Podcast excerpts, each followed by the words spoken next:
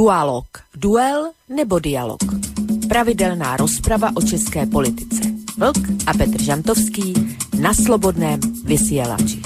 Dualog. Dualog. Dualog. Dualog. Dualog. Keď kráľa informovali, čo sa stalo, spýtal sa, uh, to je vzbura? Nie, pane, to nie je vzbura, to je revolúcia. Príjemný dobrý večer, vážení poslucháči. Vítajte pri počúvaní ďalšieho dielu relácie Dualog, teda relácie, v ktorej sa pravidelne venujeme najdôležitejším spoločensko-politickým udalostiam, ktoré sa odohrávajú na území Českej republiky. Iste mnohí z vás veľmi dobre poznáte túto krátučku konverzáciu, ktorú som použil v samotnom úvode dnešnej relácie, ktorá patrí medzi, možno by sa dalo povedať, až akési symboly tej udalosti, na ktorú svet, ale predovšetkým e, Francúzsko a jeho obyvatelia spomínali koncom minulého týždňa, v piatok 14. júla. V tom čase tomu bolo totižto presne 228 rokov od udalosti, ktorú dnes poznáme pod menom dobitie Bastily. Ak sa obrieme, obzrieme trošku do minulosti, tak e, zistíme, že v období končiaceho sa 18. storočia žilo Francúzsko extrémne vo výbušnej e, atmosfére. Financie boli v tom čase v troskách, hospodárstvo a politická scéna v kríze. Do toho všetkého prišla obrovská neúroda, radoví občania hladovali, ceny potravín rástli do závratných výšok a to nielen v mestách, ale aj na dedinách. No a tak celkom prirodzene začali postupne vznikať sporadické vzbury obyvateľov. Naproti tomu, ak by sme sa pozreli na francúzsky kráľovský dvor na čele s Ludovitom XVI, tam naďalej uh, pokračovalo okázalé míňanie financií a vďaka tejto jeho bezbrehej Eh, bezbrehosti naďalej rástol štátny dlh. Eh, situácia zašla nakoniec až tak ďaleko, že sa úplne napokon zrútili štátne financie.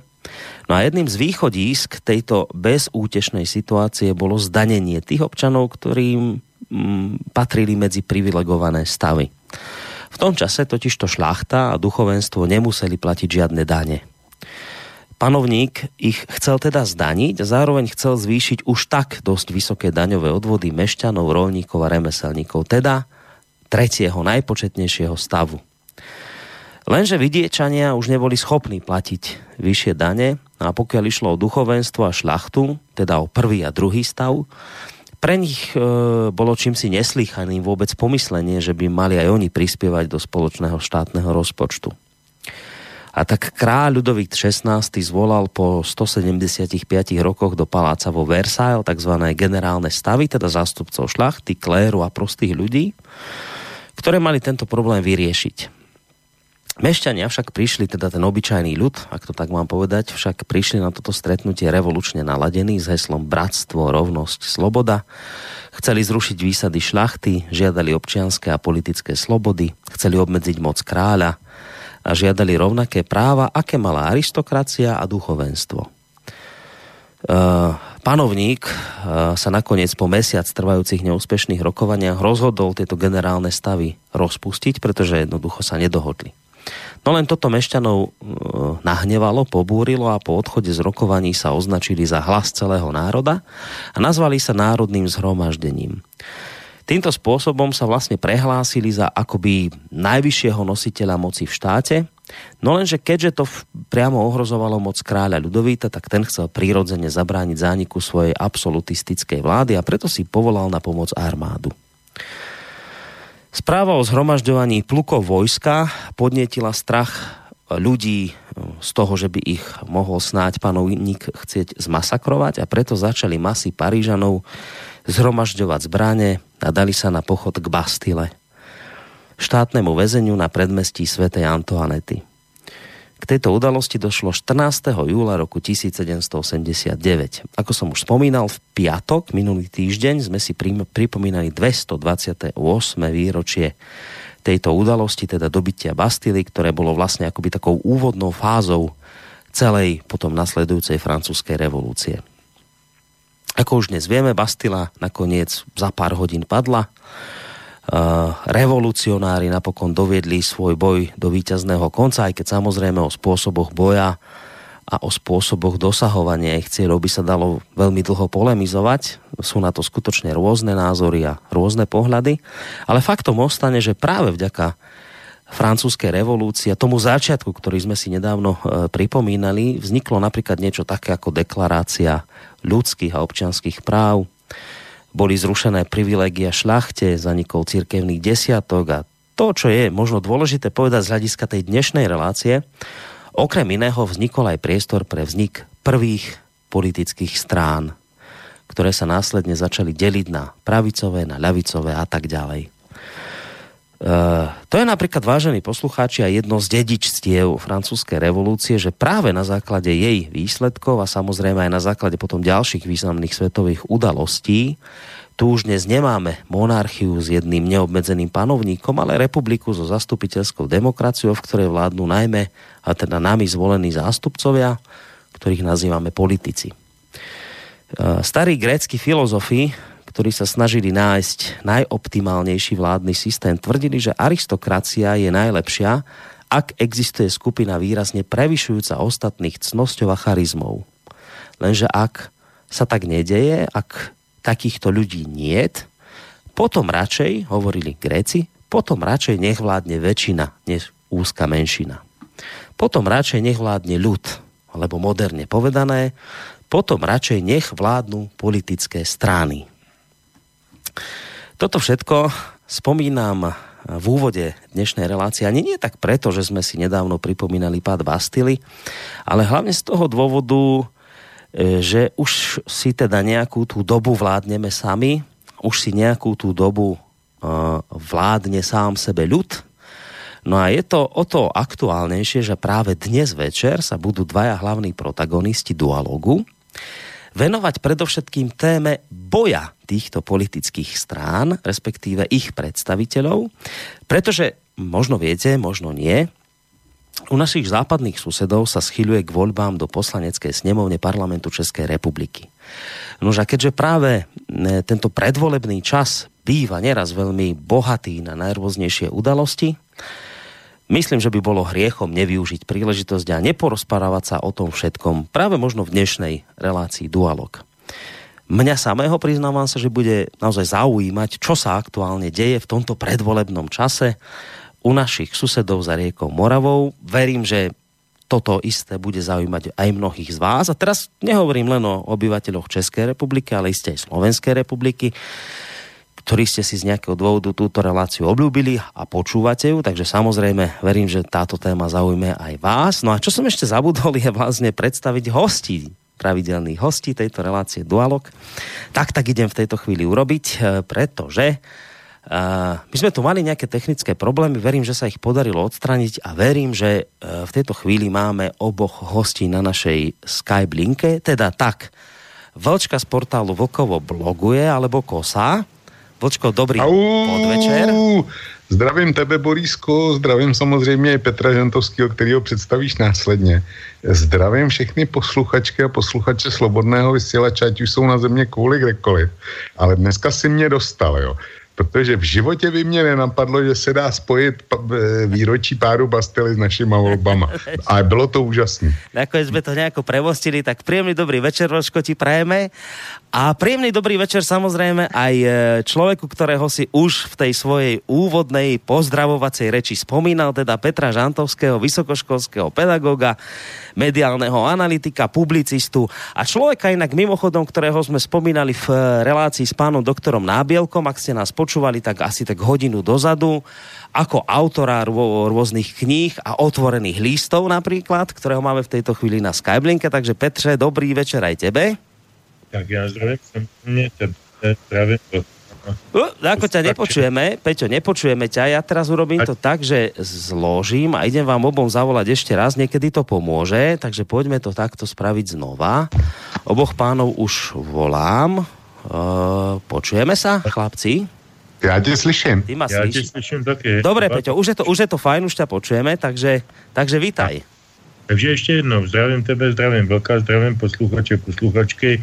E, tam ta poznámka o těch otevřených dopisech byla nepochybně, protože v té knižce, která mi vyšla před nedávnem, jsem věnoval určitou pasáž paní docence Mire Nábělkové k jejím šedesátinám, které měla loni někdy z jara jako propagátorce Československé kulturní zájemnosti pracovnici Pražské filozofické fakulty katedry slovakistiky a úžasné ženské, která udělala strašně moc pro propagaci slovenštiny a slovenské literatury a naopak.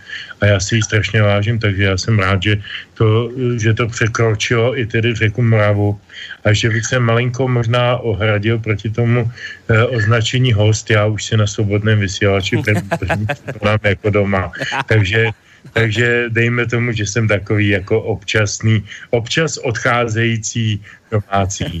Dobre, budem ťa volať Parťágo asi od dnes. Dobre, Je takže, dobré, áno, takže áno. vítajte obaja opäť v relácii Dualog. Samozrejme, inak mimochodom áno, trafil si to, my sme to spomínali aj z toho dôvodu, že, že jeden z otvorených listov skutočne smeroval uh, Mire Nábielkovej, sestre uh, Ludvika Nábielka, ktorý máva u nás pravidelnú reláciu Opony ktorého teda už mal možnosť spoznať aj Vlčko v jednej z relácií, takže vlastne taký. No je spôsob... to úžasný pán no. vedvou. No, Vedvou. čiže takto sme sa vlastne, takto sme sa vlastne dostali k Petrovi Žantovskému aj v predošlej relácii. No a je tu teda opäť. Takže príjemný dobrý večer páni vám obom a samozrejme príjemný dobrý večer aj, aj vám, vážení poslucháči, ktorí ste si teda opäť našli čas pre reláciu Dualog a, a ktorí možno aj budete mať chuť v toto horúce Eh, júlové, neviem koľké, 20. 20. júlový deň mať, eh, ak, ak budete mať chuť aj nejakým spôsobom zareagovať, tak samozrejme môžete tak urobiť. Či už teda prostredníctvom mailov na adrese studiozavinač slobodnyvysielac.sk môžete nám písať aj cez našu internetovú stránku, také zelené tlačítko, otázka do štúdia tam je na to, keď kliknete, tak aj takýmto spôsobom sa môžete do našej relácie zapojiť. No a tá tretia možnosť, možno najideálnejšia, je keď nám priamo zatelefonujete na číslo 048 381 0101.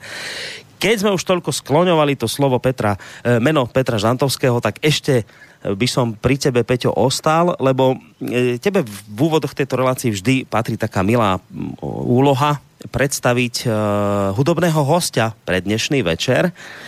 Tak čo ti tak padlo do oka práve možno v súvislosti s témou, ktorú budete dnes spolu s Vočkom rozoberať?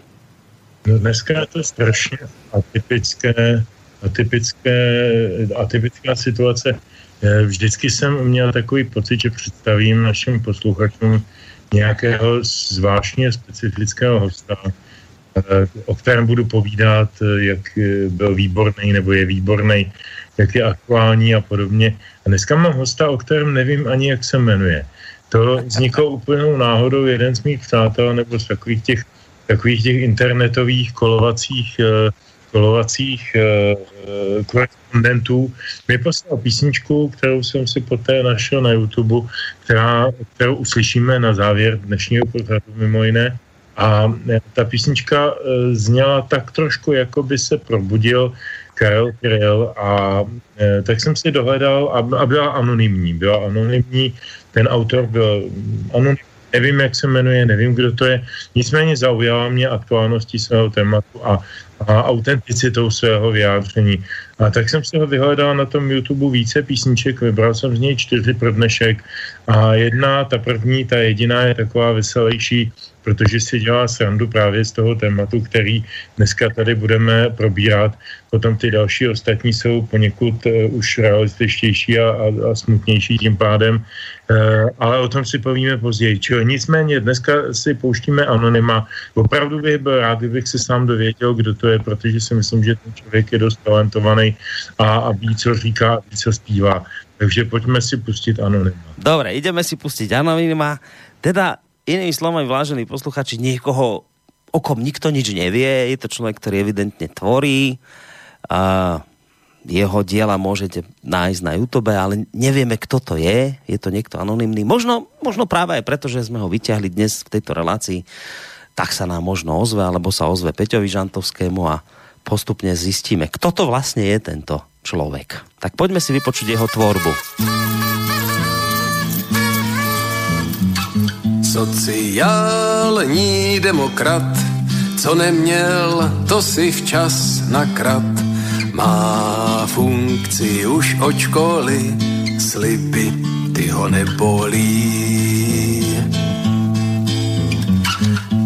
Inteligent volí topku, pro ruským webům dává stopku, má své lidi i v ČT kanálu, znalec Brusel análu. Referendum v žádném případě, politik ví, co lid chce, to je na snadě. Fráze, hesla vědí, jak na to, ruce levý a v hubě zlato. Ram tadada da da da da da ram tadada da da da da da Fráze, hesla vědí, jak na to, ruce levý a v hubě zlato. Eurodotace, no to je sranda, bere si víc než Kalverova banda. Sorry ako, ano ako, brzo bude líp, živnostník chcíp. KDU, ČSL sladce se tváří, byli a budou pokrytci a lháři. Rodina, to je přežitek, kdo nevítá, je dobytek. Referendum v žádném případě, politik ví, co lid chce, to je na snadě. Fráze, hesla vědí, jak na to, ruce levý a v hubě zlato. Ram tadada da da da da da ram tadada da da da da da Fráze, hesla vědí, jak na to, ruce levý a v hubě zlato. Každý večer jí nudle s mákem, ráno vstává s modrým ptákem, odklonil tolik, že to neprojí, jen chcíplou krávu nepodojí.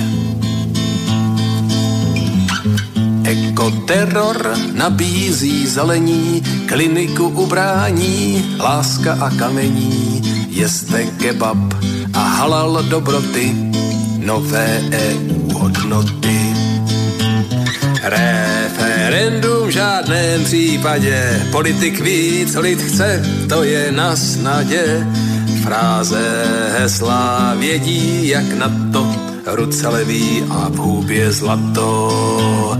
Ram tadada da da da da da ram tadada da da da da da Fráze, hesla vědí, jak na to, ruce levý a v hubě zlato.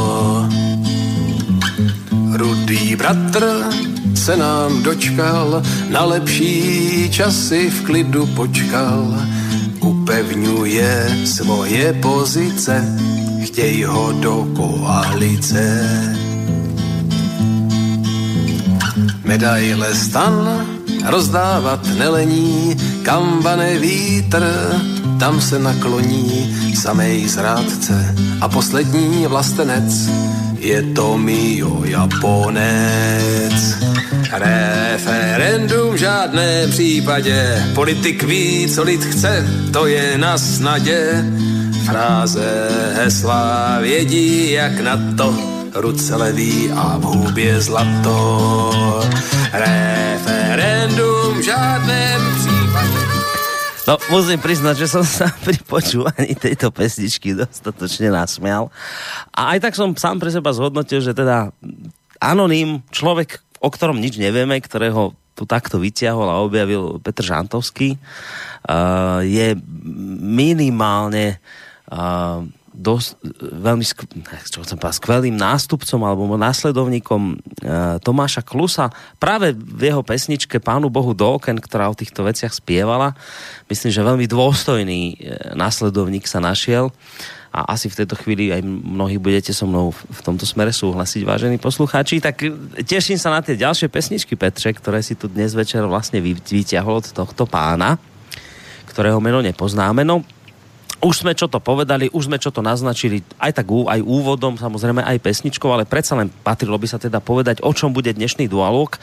Tak, tak kto dnes vyberal z vás dvoch tému? Kto, ako, ako to bolo? A o čom vlastne to dnes večer bude?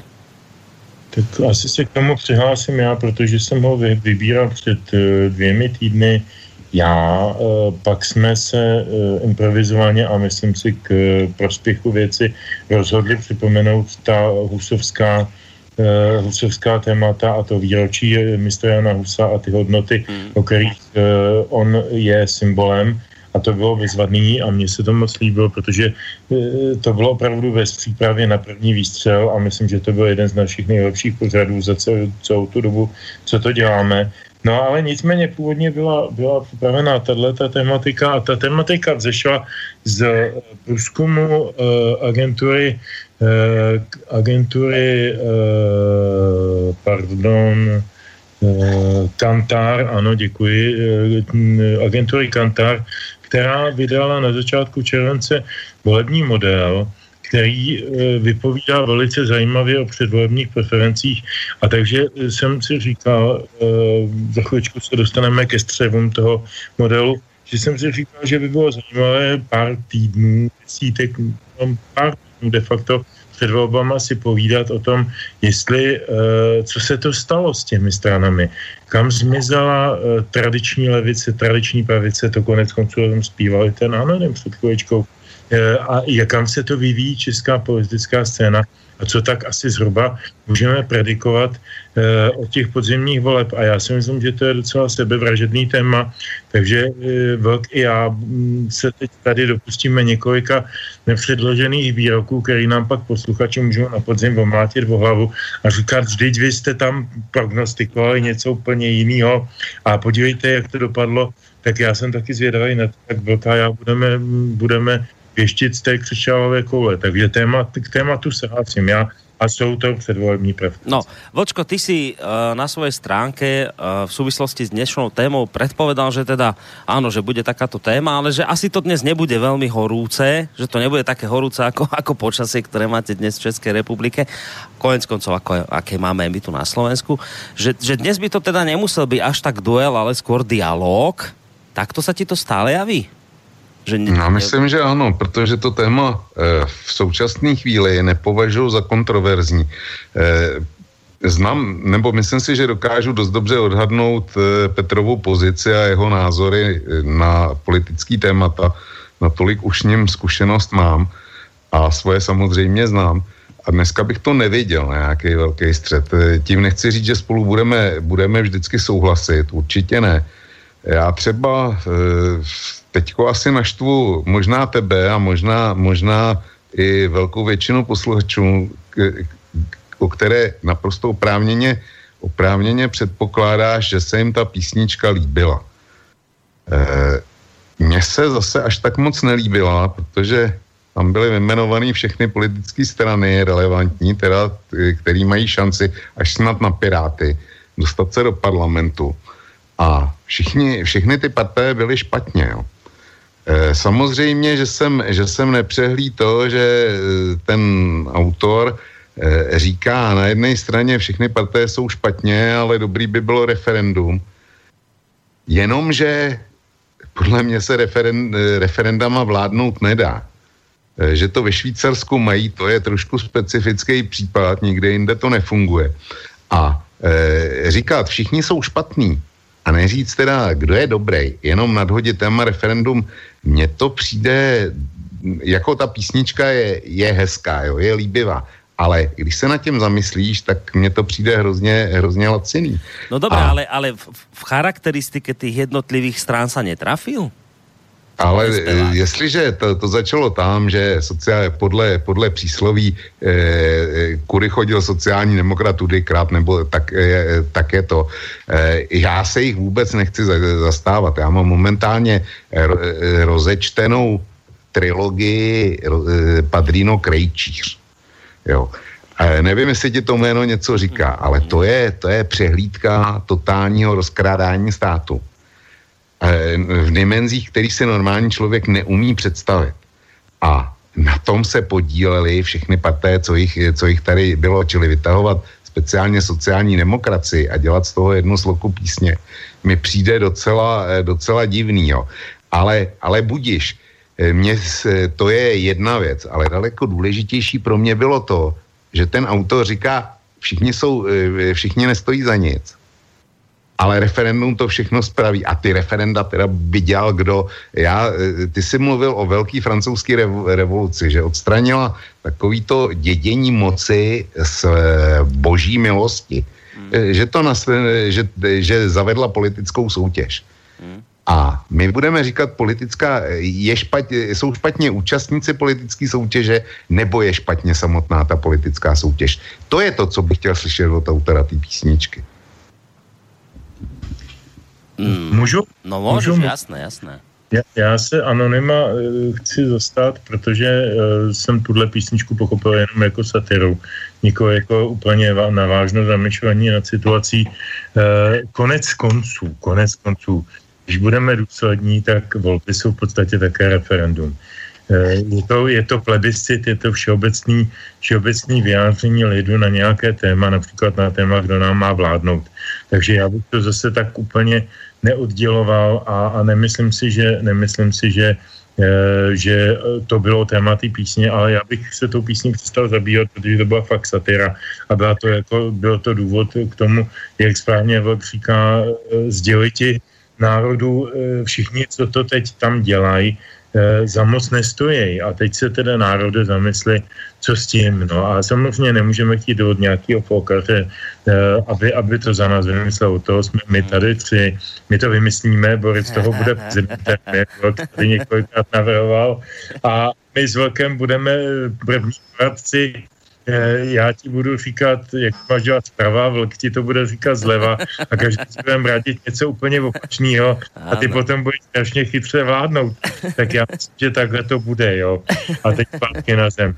Zpátky na zem, ne. Jako uh, problém, já myslím, je mnohem širší a dojde na to dneska určitě víckrát řeč. Problém je, že ať čtu, jaký čtu komentář odprava doleva, lidí, kterých si vážím. Třeba teď tady mám otevřený jeden komentář pana docenta Valenčíka, což je levicový ekonom, se kterým já se na mnoha a mnoha věcech neschodnu a nemůžu shodnout, e, protože, protože zastáváme jiné, jiné klíčové jaksi hodnoty životní tak jako uh, on upozorňuje na jednu věc a to je zásadní, že vlastně vyčechost těch stran nám mění úplně to volební paradigma. Že jakoby ty strany nemají co nabídnout, nabízejí fráze, nenabízejí hodnoty, nenabízejí uh, nějakou přímnou, přímnou um, přesvědčivou uh, retoriku, ideologii, cokoliv, co by lidi uh, ještě vzalo za srdce. Já, když si vzpomenu na, na strašně legrační volby v roce 98, oni nebyly legrační, protože byly po nejhlubší vládní krizi, eh, ale legrační byly v tom, že eh, že měli heslo, nebo to bylo 96, když tak měl prav, měli heslo malovaný od Jiránka, doleva nebo s Klausem. Možná to byly ty 96. To, to bylo přeci úžasný, jak si, jak si ta partaj dokázala vlastně najít přesně, vydefinovat tu svoji pozici a říct jasně, tohle nejsme my, tohle je doleva, anebo s Klausem. Klaus je my, my jdem doprava. Eh, bylo to naprosto primitivně, triviálně vyznačený směr pro toho voliče, věděl, kam jde Věděl, že nejde doleva, protože jde s Klausem. Ale dneska u těch stran eh, tak slyšíme, bude líp, klidná síla. Eh, já nevím, prostě takový samý mm, fráze prázdný, bez z jakýhokoliv eh, srozumitelného ideového obsahu a, a já těm stranám nerozumím a na to upozorňuje pan docent Valenčík, že katastrofa těchto voleb možná vůbec prvé doposavat ty volby všechny byly tak trošku ideový. A tyhle ty volby už jsou opravdu jenom o, tý, o, tý, eh, o tom mechanismu moci. Tak eh, to si myslím, že je docela zásadní. No Petře, já se vrátím eh, k tomu sloganu, který si říkal, slogan doleva nebo s Klausem, jo. Tak ten je na úrovni sloganu ano, bude líp, aspoň teda pro mě. Protože doleva jako jaksi pejorativně a s Klausem kam, tam, scházelo, tam, eh, tam scházela jasná odpověď na to s kam a já bych, já bych dodal, eh, dodal kam s Klausem, protože to jsme si zažili, zažili předtím, jo, ale jsme před 22. hodinou, eh, pokud bych chtěl výstižnou charakteristiku. Čili to je tenhle, ten, ten vyprázdněný marketing, ten se provozuje tady už, už zatraceně dlouho. Ale je tu, je tu nová změna nebo nová, nová nekvalita, bych řekl. Ta nekvalita spočívá v tom, že český volič vyzkoušel v podstatě všechny možnosti. Vyzkoušel pravici, vyzkoušel levici, eh, vyzkoušel potom znova pravici, eh, znova nějakou modifikovanou levici a eh, zjistil, že ať volí kohokoliv, tak si vlastně nepomůže. A mezi tím, mezi tím už začal testovat ty nový, takzvaný neskažený. A e, u věcí veřejných narazil a zjistil, že to je ještě větší šmejt, než, než to, co tam bylo.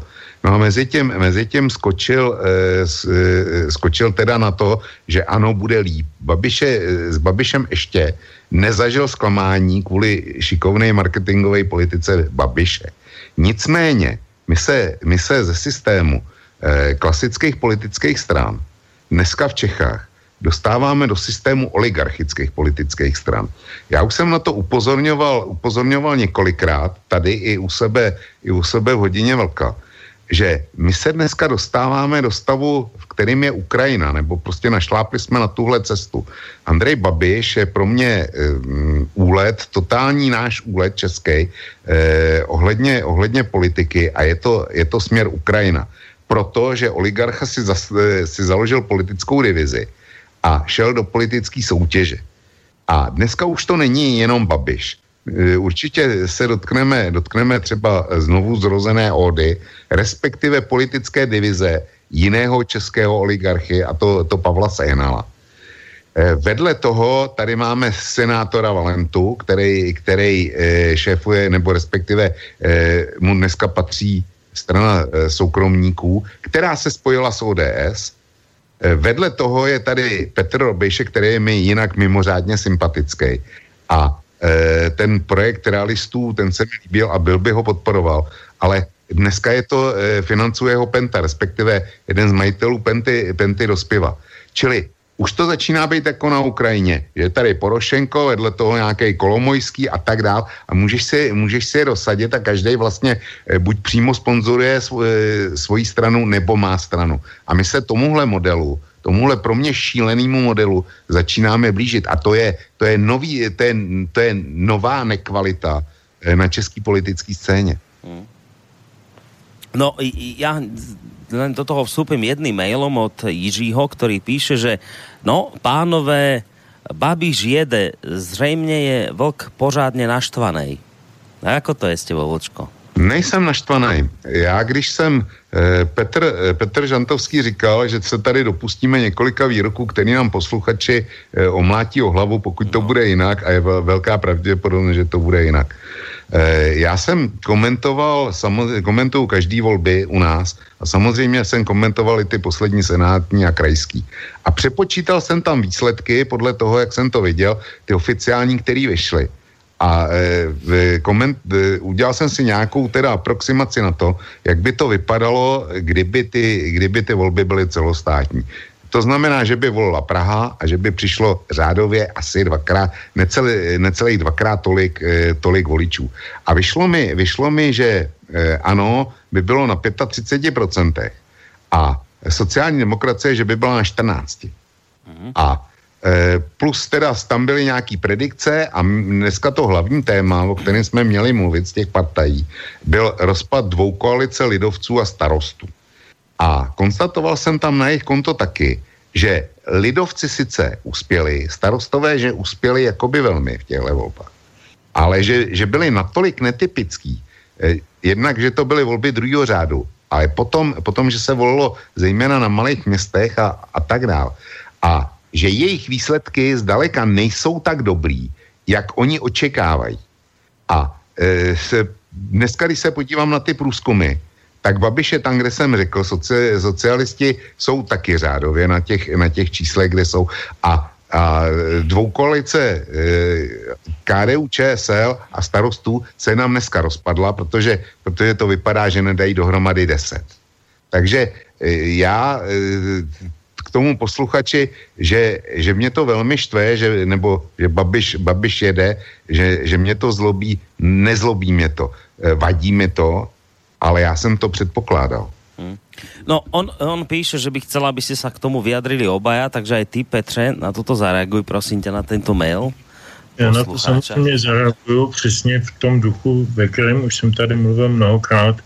E, ta politika nejenom v České republice a nejenom na Ukrajině, jak říkal správně Velk, ale i na mnoha jiných místech světa a já si myslím, že i v Rusku a já si myslím, že i ve Spojených státech a v řadě dalších míst e, se proměňuje, protože po jádrem politiky ještě před nějakými deseti lety byla nějaká ideologie. Ta společnost se dělila na pravolevo. E, když se člověk zeptal poměrně gramotného člověka, co je levicová politická strana nebo názor, tak se dozvěděl, že to je ta strana či názor, který hájí tu sociální solidaritu, práva práva lidí pracujících, lidí práce na, na určitý sociální jistoty, na určitou, uh, určitou ochranu před brutalitou toho, toho velkého kapitálu, která je reálná, to si nepovídejme, že neexistuje. Brutalita a, ne, a, a nezodpovědnost a arogance velkého kapitálu, to všechno jsou pravdy, které ne, na to nepotřebujeme být marxisti, aby jsme to věděli na to mám stačí 25 let zkušenosti s e, kapitalismem e, a trošku, trošku vzdělání. E, to, to, to věděl každý. Také každý věděl, co je pravice. Pravice je méně státu, méně daní, více osobní odpovědnosti, ale také samozřejmě více osobních rizik. Najednou se tyhle ty věci strašlivě rozpíjejí. Začaly se rozpíjet někde tak zhruba v období Tony ve Velké Británii, který navázal na víceméně, víceméně konzervativní politiku svých předchůdců Tečerové a Majora. A většinu, většinu takových těch klíčových eh, ekonomicko-politických věcí vlastně nezměnil. Zachoval vlastně konzervativní politiku, ačkoliv byl lejbrista. Podobně můžeme mluvit o Slovensku. Tam e, nastartoval finanční e, a ekonomickou reformu pravicový minister financí Ivan Mikloš, ale stávající levicový premiér Fico už mnoha leta všechny ty Miklošovi nebo většinu těch Miklošových opatření nechává, nechává v existenci, protože e, jsou pro něj z nějakého důvodu výhodné. A najednou se rozpíjí vlastně eh, charakteristika těch jednotlivých stran. A jestliže, jestliže si tady ten anonym dělal srandu stopky, že, že dá eh, pro ruským webům stopku, to je, to je hezký kvůli verši, ale jako já bych zase řekl, že Topka, když vládla a měla ministra financí, tak zvyšovala daně. Eh, zatímco, eh, což dělá většinou levicové strany, zatímco eh, tady, tady sociálně demokratický premiér se chová tak jako takový, takový mírně skoro až od prava do, do, do středu se pohybující liberál, o kterém vlastně nevíte, jestli je pravicový nebo levicový. O některých jeho ministrech to víte, víte to o paní Marcový, víte to o, o jiných ministrech, ale, ale o něm zrovna nevíte vůbec nic. Jo. Takže, takže ta vyprázdněnost, ta ideová vyprázdněnost, o které mluvil i ten, i ten nenáviděný Klaus, eh, ona je skutečností. A v tom je ta obrovská změna české a evropské politiky, Podívejme se na německou politiku, což pak Merkelová je pravicový politik. Eh, to, to prostě takto, tak najednou všechny tyto věci nefungují. Co je za politika pan Macron a jeho partaj? Pan Macron říká, že zve do vlády a zve do vlády zástupce NGO, neziskovek.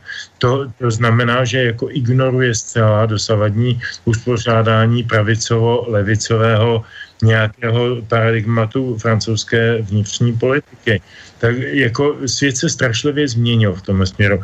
A e, to ano, o kterém jsme mluvili, a to bude moje poslední poznámka, to ano je samozřejmě produktem tady toho.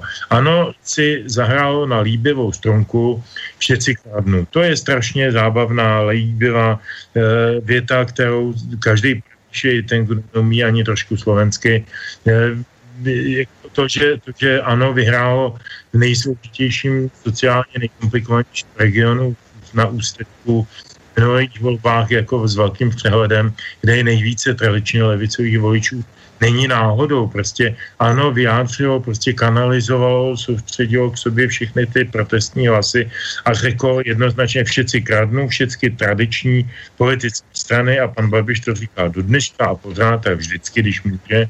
Všechny tradiční politické strany jsou banda zlodějů a jenom, jenom my budeme vést tu, tu, ten, stát jako, jako tu firmu, protože když umím firmu eh, Agrofert eh, ziskově, tak přeci umím výst taky stát ziskově. Jenže firma není stát a stát není firma. E, ne každý to, ne každý eh, tuhle podnikne u těch voleb, ale je to velmi zásadní změna.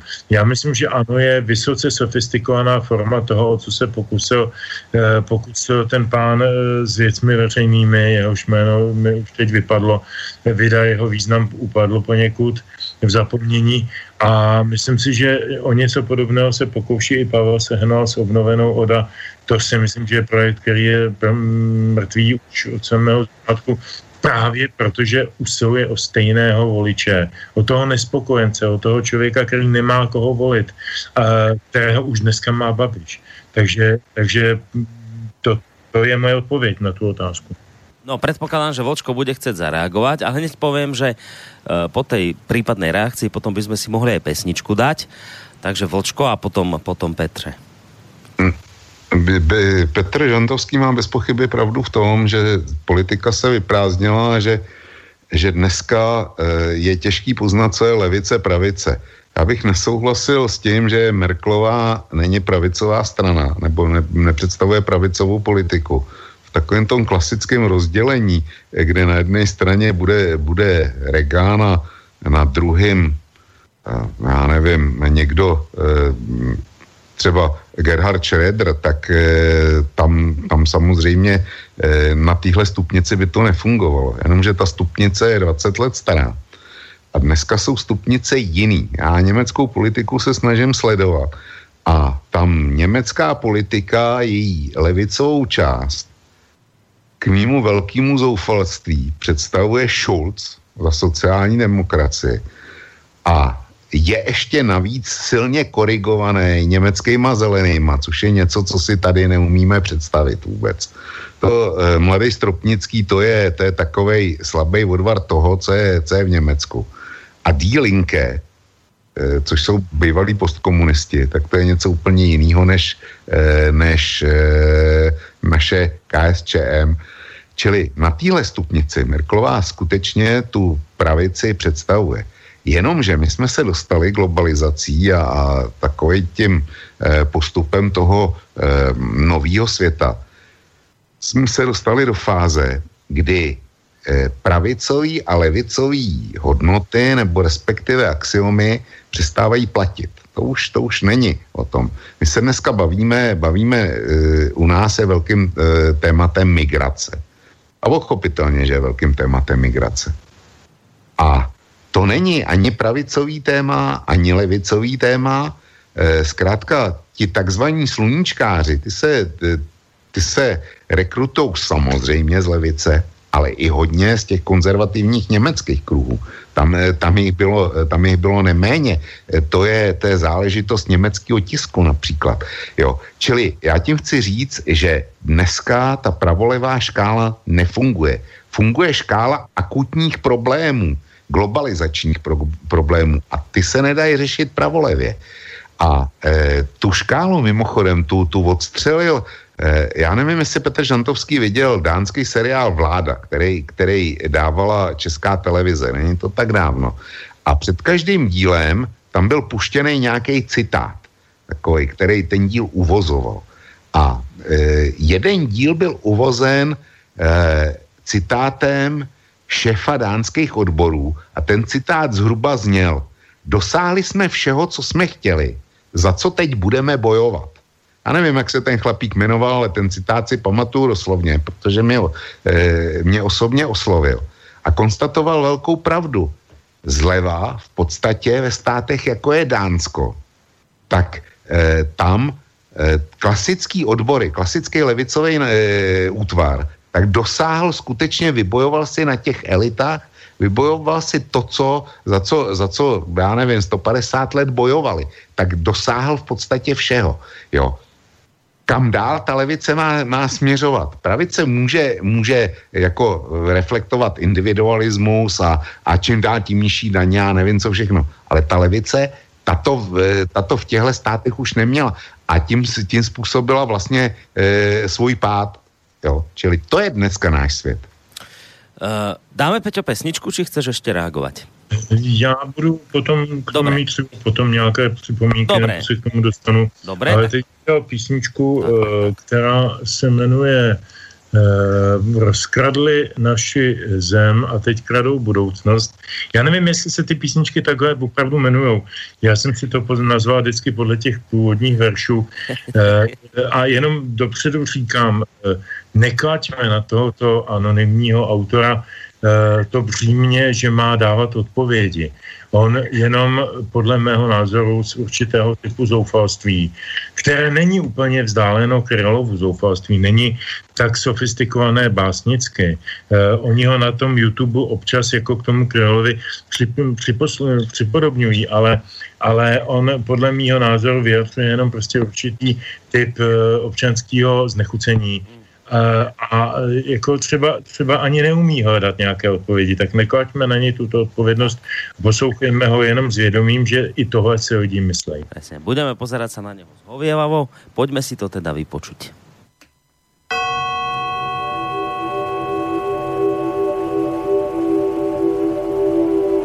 Rozkradli naši zem ti, kdo ji měli chránit majetky vzali útokem.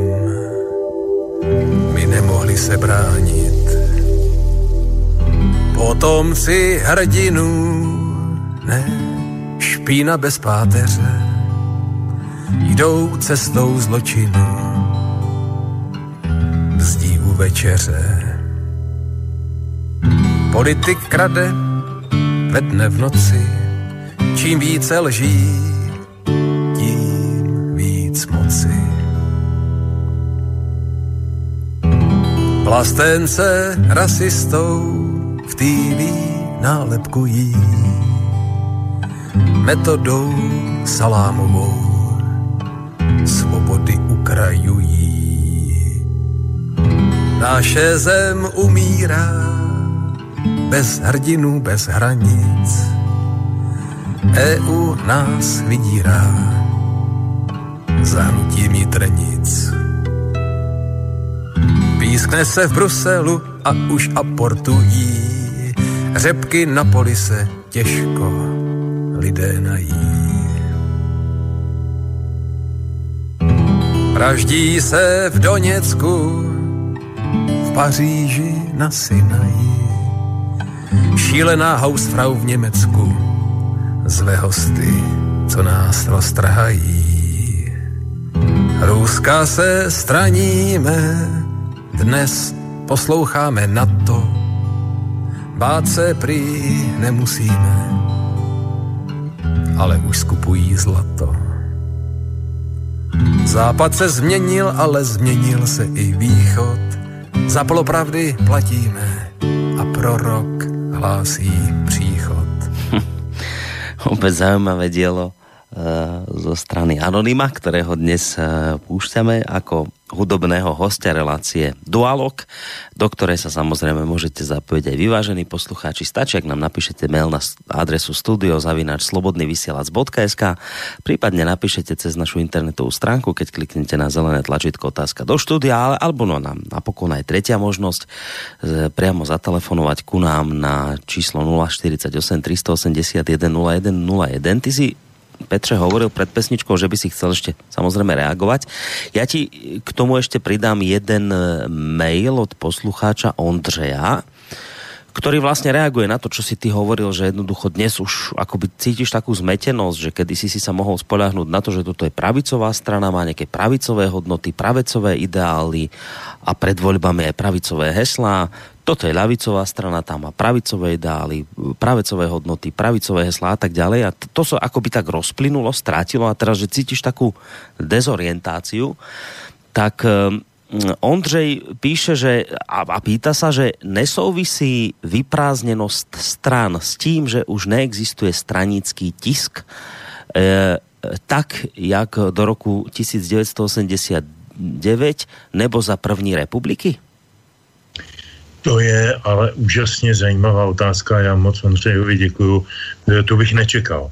E, to, tam mě opravdu překvapila, takovou otázku jsem ještě nedostal, protože většina e, takového toho myšlenkového mainstreamu tleská nad skutečností, že se kromě komunistů žádná strana k žádnému, dejme tomu tisku nebo žádným médiím napřímo nehlásí a že to vlastně je dobře a všichni jsou nezávislí.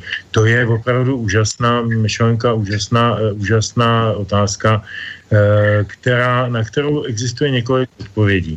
Za prvé, eh, ona se ta doba opravdu strašně proměnila a proměnila se v několika fázích. A když se bavíme o tisku nebo o médiích, tak ty fáze byly zhruba tři. Eh, první byla ta první revoluční, to znamená transformace těch původních eh, partajních nebo svazáckých nebo odborářských a jiných podobných médií do rukou eh, buď to těch, co to prostě normálně Ježíši, jak použít slovo nějaký... Zesoukromničili. Děkuju, Vlku, ze soukromní člověk.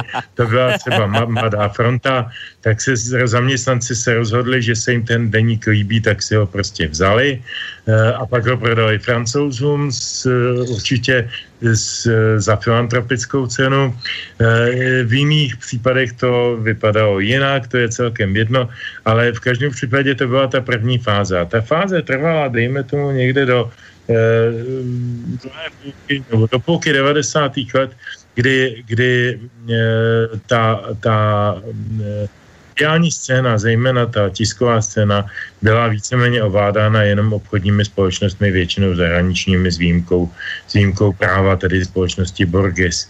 A byla v podstatě politicky inertní a ne, ne, v zásadě ne, nehájila žádné politické politické parametry. A vedle toho fungovaly nějaký takový pokusy, bylo jich několik a všechny byly neúspěšný. A to už teda odpovídám Mondřejovi. Byl tady, byl tady Telegraf, Denní Telegraf, já nevím, jak se ještě ty rozmanitý pokusy jmenovali o to, aby, aby eh, vyjádřili, nebo aby to byl prostě tisk patřící nějaké politické straně, politickému názoru, aby byl definován jasný a evidentní a transparentní. Ale všechny tyhle, ty, všechny tyhle ty, eh, nový média zkrachovaly prostě protože nebyla na to ta správná doba.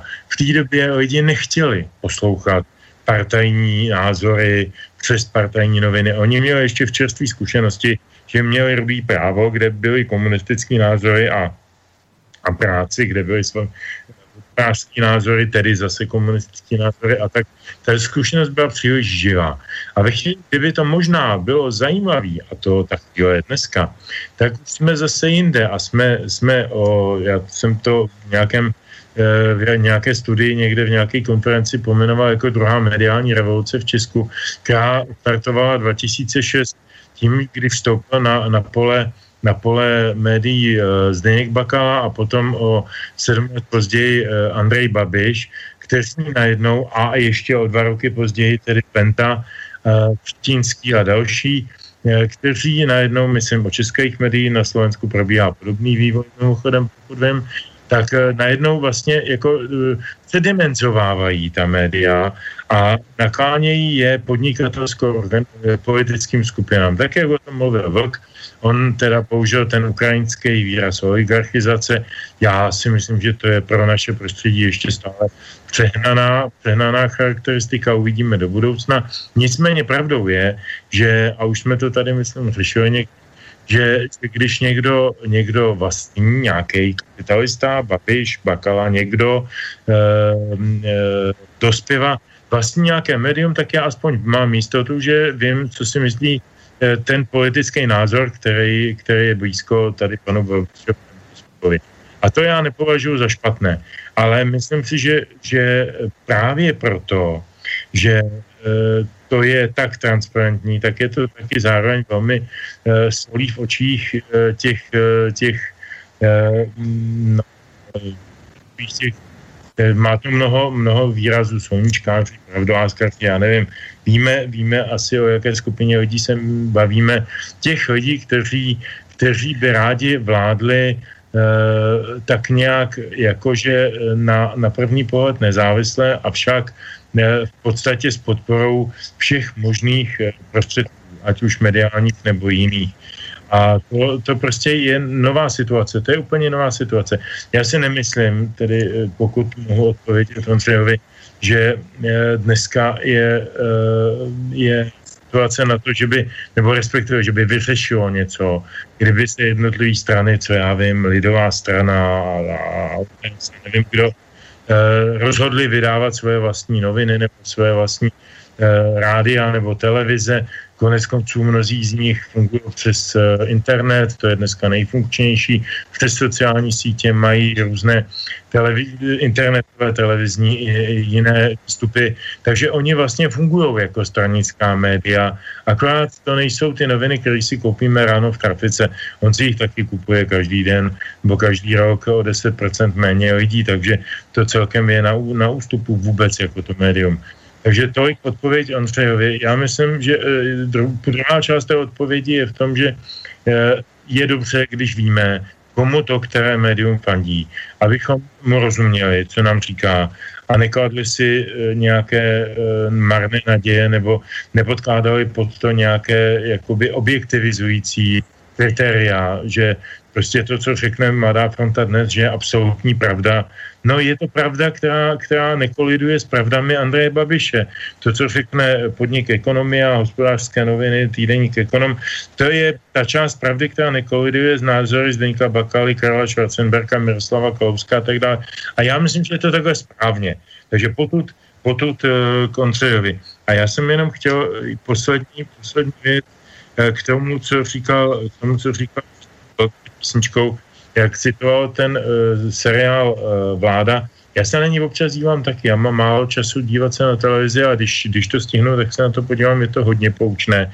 Právě protože je to z funkční země, že to není z nějakého banánové republiky nebo z nějaké, z nějaké Albánie, ale že je to opravdu ze země, která je relativně funkční a dlouhodobě demokratická a přesto činí takovou zkušenost a, a zobrazuje ji tímto způsobem, tak to je zajímavý. A já jsem na to vzpomněl na jiný citát, který navázal na ten sociální demokratický citát eh, citovaný Jokem. Eh, tenhle citát, který řeknu já, je z France Kavky a eh, ten napsal do jedné, do jedné statě tuhle větu. Jistým bodem počínaje není návrat. Tohoto bodu je třeba dosáhnout. A já si myslím, bez veškeré ironie, že to je jakoby možná nevědomě o to, které si vyvěsili většina, většina našich současných politických stran na tyhle ty volby. Že prostě jde o všechno. Prostě a je úplně jedno, co komu slíbím, je úplně jedno, co komu ne, nesplním. Prostě musím překročit tenhle ten Rubikon a co je potom, to už je potopa. Eh, Borisko, jestli dovolíš, tak já zkusím Ondřejovi odpovědět. No jasné, pojď, jasné. Eh, já si myslím úplně něco jiného ohledně, ohledně tisku než Petr Žantovský. A my už jsme to tady ventilovali.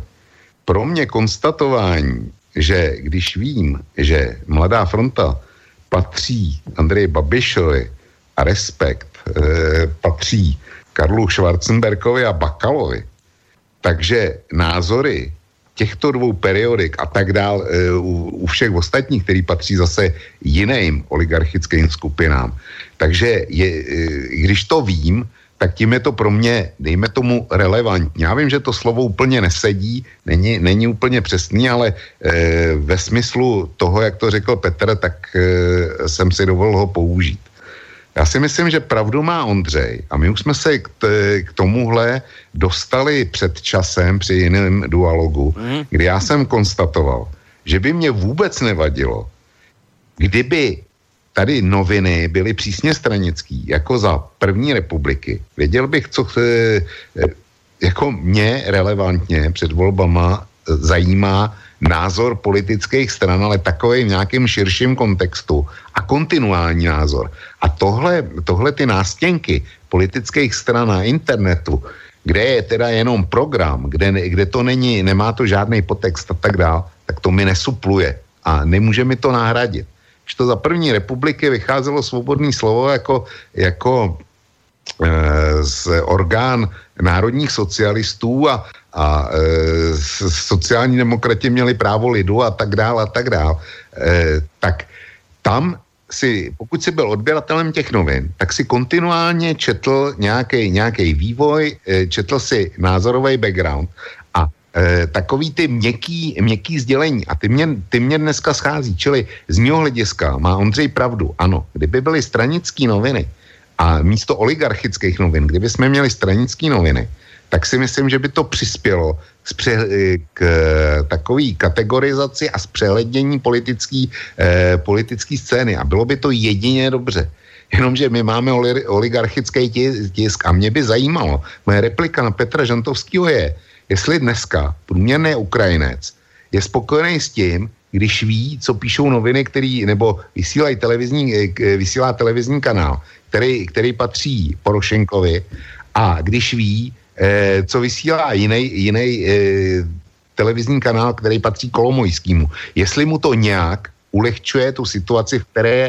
A Petr, Petr říká, že to moje označení eh, oligarchizace, že je příliš hrubý. Možná, že ano. Eh, v dané chvíli má pravdu. Jenomže eh, pokud se nepovede zastavit včas Andreje Babiše. A pokud by, dejme tomu, Eh, dosáhl, dosáhl parlamentní většiny, což není, což není vůbec, vůbec vyloučený a já doufám, že se k tomu ještě dostaneme, tak eh, pokud by se to povedlo a pokud se do hry účinně za, zamíchají projekty dalších českých oligarchů, tak eh, samozřejmě oni nejsou v té pozici, co, co Porošenko s Kolomojským na Ukrajině, ale vůbec jim nebude vadit, když se tam velmi rychle dostaneme. A dovolím si ještě jednu poznámku. E, to je směrem k tobě, Borísku. Hmm. E, a musím tě pochválit. Já jsem, já jsem e, na začátku moje první věta byla, že, že jsem konstatoval, e, že jsem netušil, že je možný spoli, spojit českou politickou scénu s dobytím Bastily. Ale ty jsi to opravdu trefil naprosto geniálně. Když e, jako už jsme se posunuli o tu skoro hodinku dál.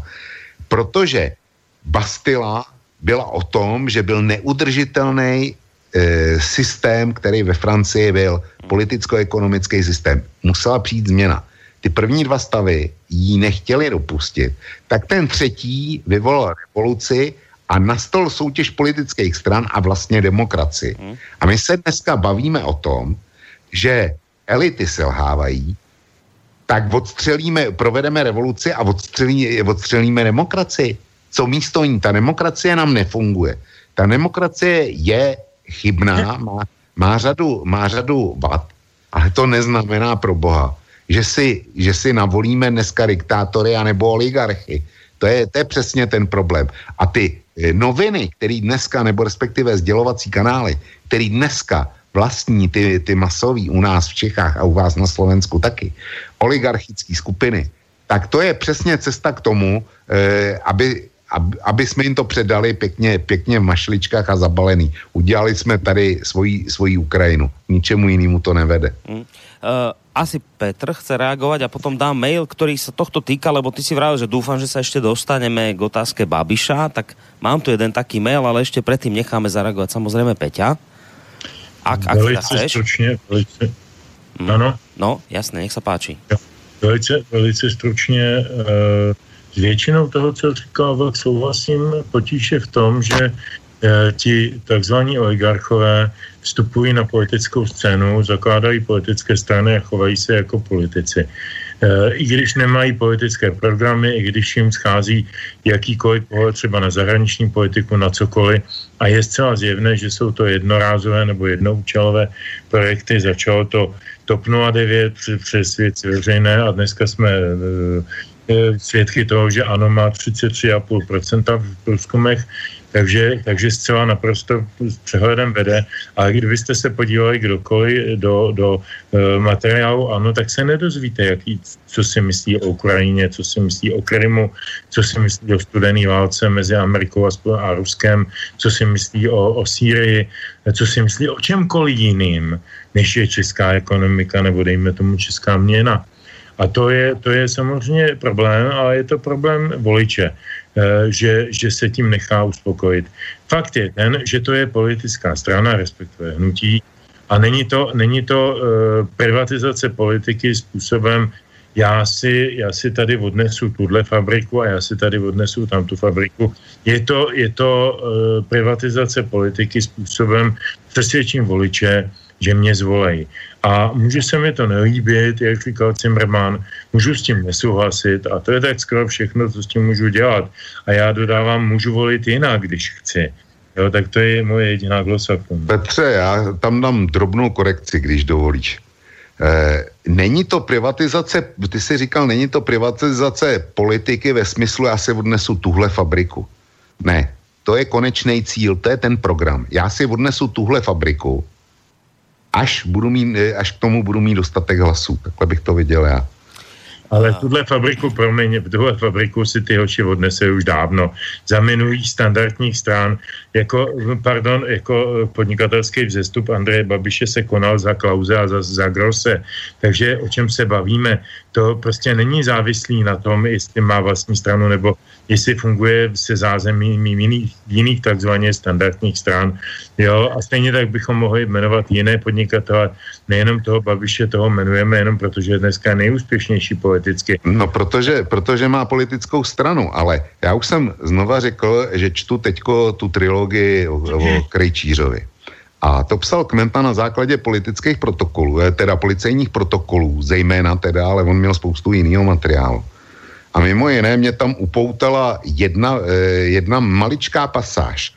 Ta je z dílu 2, Žeralok, kde eh, je záznam z rozhovoru policistů z týmu Kruh, s, tuším, tuším policejního rady Kopa, s Mrázkem. Mrázek pro slovenský posluchače, to byl, to byl velkošéf českého podsvětí, než ho zastřelili. A ten tam komentuje situaci okolo Unipetrolu, kterou se pokusil, který se pokusil eh, s požehnáním Zemanovy vlády tenkrát zprivatizovat, eh, zprivatizovat Andrej Babiš. Jenomže mu to nevyšlo, protože na to neměl dost peněz. Eh, a Mrázek tam konstatuje, eh, Andrej Babiš se Unipetrolu nikdy nevzdá. A to ani za cenu, že by se stal, měl stát ministerským předsedou. Ten, ten citát ten je autentický. A Andrej Babiš bude, bude e, ministerským předsedou. Ten Mrázek tento typoval naprosto dobře. A jestli, jestli se dostane ještě k Kuni, Kuni Petrolu, tak e, to uvidíme a na to si počkáme. No ja, ak by som mohol, by som dal teraz ten mail uh, k Babišovi. Uh, Pet, Peter zo Zvolena sa pýta takúto vec, že my na Slovensku sme si už zažili situáciu, keď Robert Fico, respektíve jeho strana Smer, vládla, vládla sama a neobmedzene. E, podľa toho mála, čo viem o vašej e, politike a čo sledujem v médiách a vidím v prieskumoch, začínam mať pocit, že čakaj, teraz som to preskočil. Aha, tuto. Začína mať pocit, že váš pán Babiš smeruje k podobnému scenáru. Čo si o tom myslíte vy obaja? Tak kdo má začít? Kľudne, vy, ako chcete, vy si vyberte, kto chcete. Začíníte, klidně. Dobře, takže začnu já. E, my jsme měli s Petrem Žantovským dneska, dneska pod tému nebo podtitulek toho, že se budeme bavit o rozpadu signalizované koalice KDU, ČSL, eh, hnutí, Myslím, že budeme, starostů. Že budeme, no. A e, to je jedna věc, eh, která vedla k důvodu, k rozpadu této, této koalice. Andrej Babiš, ten se v průzkumech pohybuje okolo 35% hlasů. E, až někam ke 40. Vychází mu to na 90 mandátů řádově asi tak, že by mohl dosáhnout. U nás je potřeba 101 mandátů. A teďko záleží na to, kolik propadne hlasů ve volbách. To znamená, kolik stran se nedostane přes to, přes to povinný kvórum pěti, u dvou koalice 10%. A pokud by, pokud by e, propadlo řádově asi 20% hlasů, tak Andrej Babiš s tím, s tím úlovkem, který mám někde mezi těma 35 a 40 procenty, tak kdyby se přerozdělovalo větší množství propadlých hlasů, tak Andrej Babiš by se sám dostal na 101. A to je jeden z důvodů, proč lidovci řekli, my s, tu dvou koalici zrušíme aby jsme šli, aby prostě jsme měli jistotu, že se do parlamentu dostaneme. A že tohle nebezpečí, že Andrej Babiš bude, bude volit sám, nebo bude, vytvoří sám vládu, tak aby bylo eliminovaný. Jo, čili ano, reálně se to může dneska, eh, nebo může se to přihodit, pokud propadne velký množství hlasů v českých volbách. Petře? Ano. Pardon. Já v podstatě souhlasím s tím, co říkal. Ty číselné úvahy uh, jsou docela věrohodný. Uh, nemyslím si, že Andrej Babiš dostane tolik mandátů, aby mu to dalo na jednobarevnou vládu. Nemyslím si, že propadne právě proto, že je proti Babišovi taková poměrně masivní kampaň ze všech stran, že všichni proti Babišovi takže že by nastala situace, že by se do parlamentu nedostali eh, významnějším formou eh, ODS, komunisté, socialisti, TOP 09, eh, patrně i ti lidovci a patrně i ten Okamura. A teď spíš jde o to, jestli nastane takový ten královéhradecký model všichni proti Babišovi. Takže já si vůbec ani nemyslím, že Babiš bude premiér. Já jako je jedna z velmi vážných a dokonce řekl minimálně 50% pravděpodobnost, že prostě on vyhraje volby, ale nebude premiér. Konec konců nebylo by to ani poprvé v naší zemi. Uh, tak uh, se, se, se všechny ostatní a konec konců ani na Slovensku, když si vzpomeneme na, na na koalici Zurindovu a paní Radičové a já nevím koho. A jejich životnost byla vždycky docela krátká protože byla vždycky spojená pouze negativním postojem k něčemu. Oni se spojili na negaci, všichni proti, dejme tomu, Ficovi. Tady všichni, dejme tomu, proti Babišovi. Ale to je všechno, co je spojuje. Žádné další společné atributy nemají. Když se podíváme na třeba evropskou politiku sociální demokratů a ODS, ta je výrazně jiná.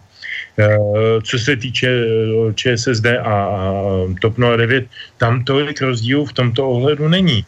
Když se podíváme na evropskou politiku KSČM, ta je taky zase úplně jiná.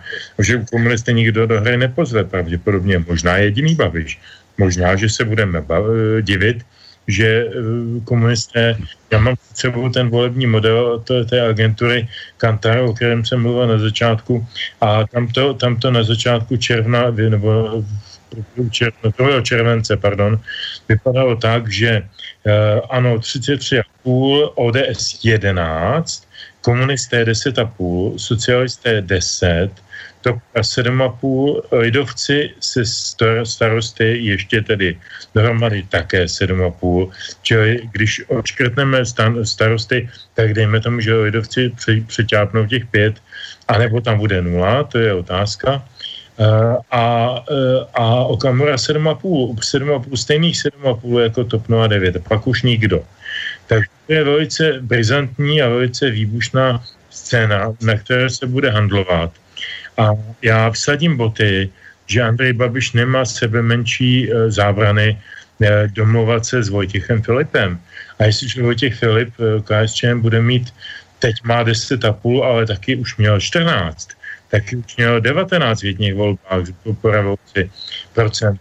Takže to je, to je strana, která je velice, velice je, silná dlouhodobě a stabilní poměrně takže se tomu, tomu uh, ano může velmi hodit.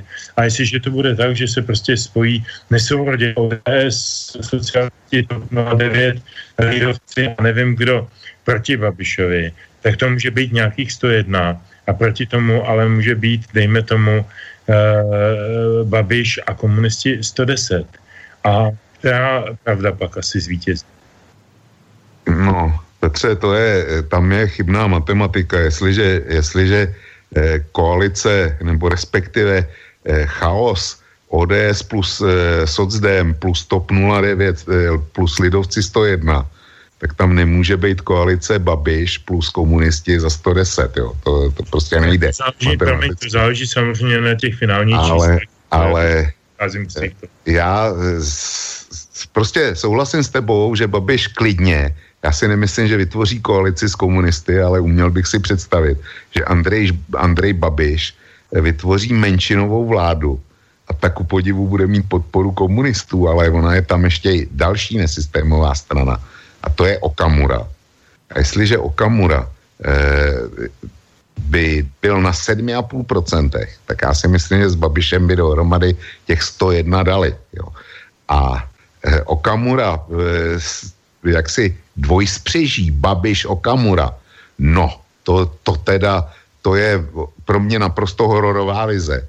A e, já si neumím, na druhé straně, stejně hororová vize, je pro mě to spojení e, česká modifikace vlády Ivety Radičový. To je stejně hororová situace. A já si popravdě řečeno neumím, jako, jako dejme tomu příznivec so, sociální demokracie, tak si neumím představit spojení sociální demokracie a Kalousek. To je, to je pro mě vyloučený. Eh, spojení sociální demokracie, ODS už jsme tady měli. To, to už jsme prostě zažili, tohle. Ale spojení s Kalouskem, to já si představit, a TOP 09, to si představit neumím. A vláda všech proti Babišovi by z mýho hlediska byl těžký úlet. Konec konců vládla Iveta, eh, vládla Iveta Radičová, všichni no. proti Ficovi. A Fico potom, Fico potom vytvořil jednobarevnou vládu. Přesně tak. tak. Přesně no, tak. Tak to by byl důsledek. Já bych k tomu dodal jenom jednu, jednu eh, drobnost. Uh, ono totiž, my jsme zažili vládu ČSSD s Lidovci, s ODA, s Unii svobody a Demokratickou unii, takzvanou čtyřkoalicí eh, v období Vladimíra Špidly, to znamená v roce 2002 až 2006. Eh, pravda je, že tahle koalice de facto skončila 2005 nástupem Parouka, který se na všechny koaliční dohody do, vykašlal a všechny své zákony si prosazoval s komunistama. Eh, nebo s jejich tichou podporou, takže to byla nepsaná koalice ČSSD komunisti. Ale to byl jeden rok eh, vládnutí Jiřího Paroutka. Ale jinak ty předchozí tři roky byly jasná, v podstatě pravolevá, eh, velká koalice, ČSSD a takzvané čtyřkoalice, což byly v podstatě lidovci a spol. Takže já myslím, že zase tak úplně neobyčejná situace to není. A Kalousek byl také jednu dobu předsedou lidovců.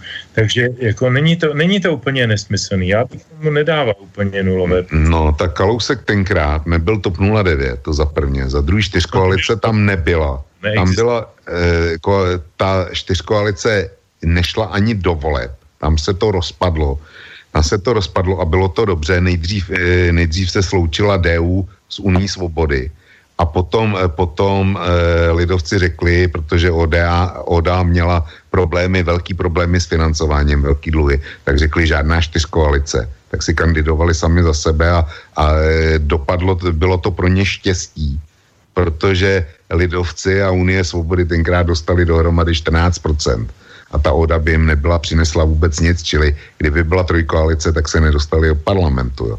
Čili li, Kalouska, Kalouska v pozici lidovce nemůžeš srovnávat s, Kalou, s Kalouskem v pozici TOP 09. To, to nejsou titíž lidé.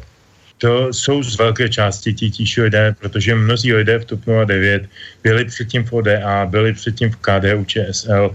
Můžu to srovnávat a můžu to srovnávat jenom i když si odmyslím ty persony, Kalouska nebo Parkánovou nebo kohokoliv dalšího, eh, tak, tak si jenom řeknu, Eh, to je pravicová strana TOP 09, nebo ta strana, která o sobě říká, že je pravicová, a levicová strana, nebo která o sobě říká, že je levicová. Čili to je v podstatě velká koalice, to je to, co se dneska děje v Německu.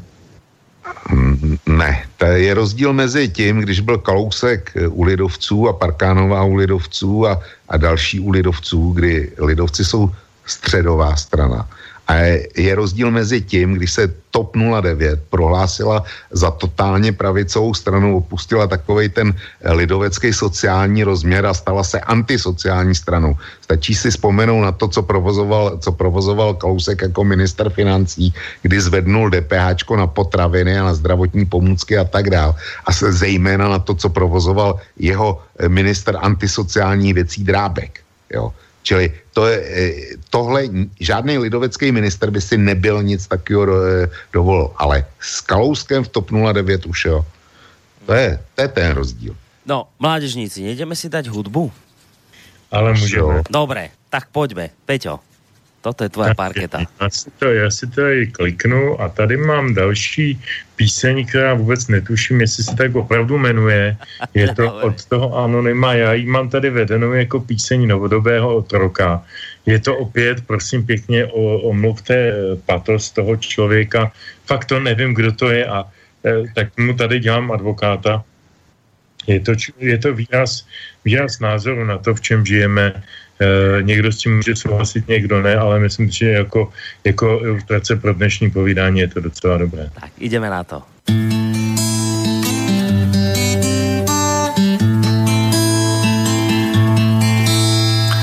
Unavený, ráno vstávám, unavený jdu spát. Svou zemi ani sebe nepoznávám, chce se mi brečet a smát. Nevěřím jejich zprávám, nevěřím, že bude líp. Polovinu, co vydělám, odevzdávám, je to jako ubohý vtip. Roztáhnout, křídla vzlétnout,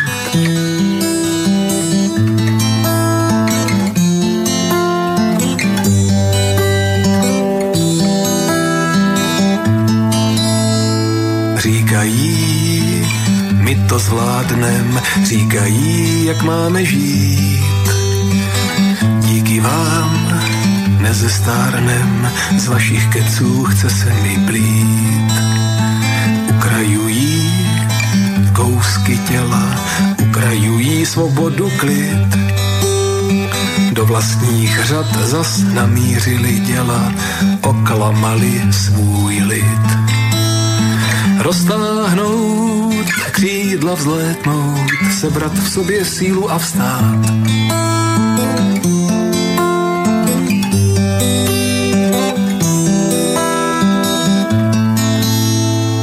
Unavený, ráno vstávám, unavený spát. Svou zemi ani sebe nepoznávám, chce se mi brečet a smát. Novodobý jsem otrok, novodobý konzument, přichází nový řád, neopokrok, mocných jsem instrument. Roztáhnout, křídla vzlétnout, sebrat v sobě sílu a vstát. Železné okovy přetnout, kdo chce lítat, nesmí se bát.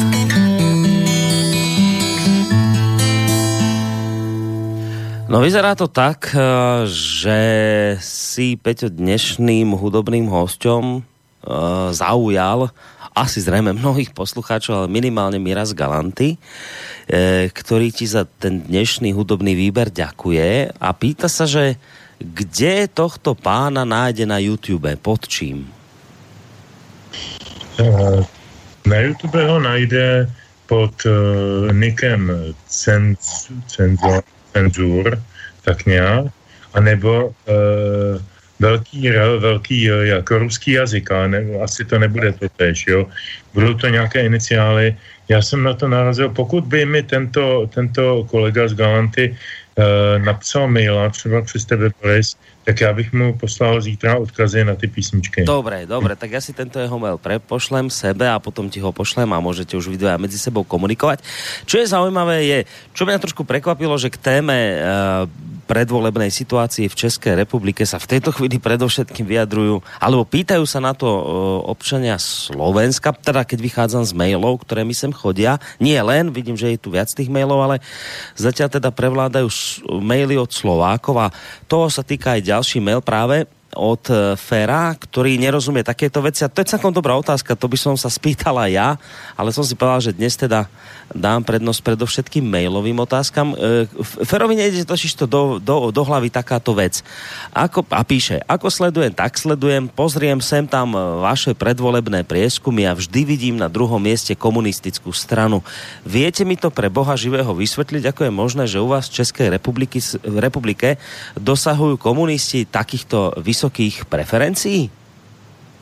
Hmm, tak to zkusím zodpovědět já. E, to na tom není nic divného. E, Babiš sbírá protestní hlasy, Okamura sbírá protestní hlasy a komunisti sbírají protestní hlasy. E, komunisti v České republice nejsou žádná revoluční strana.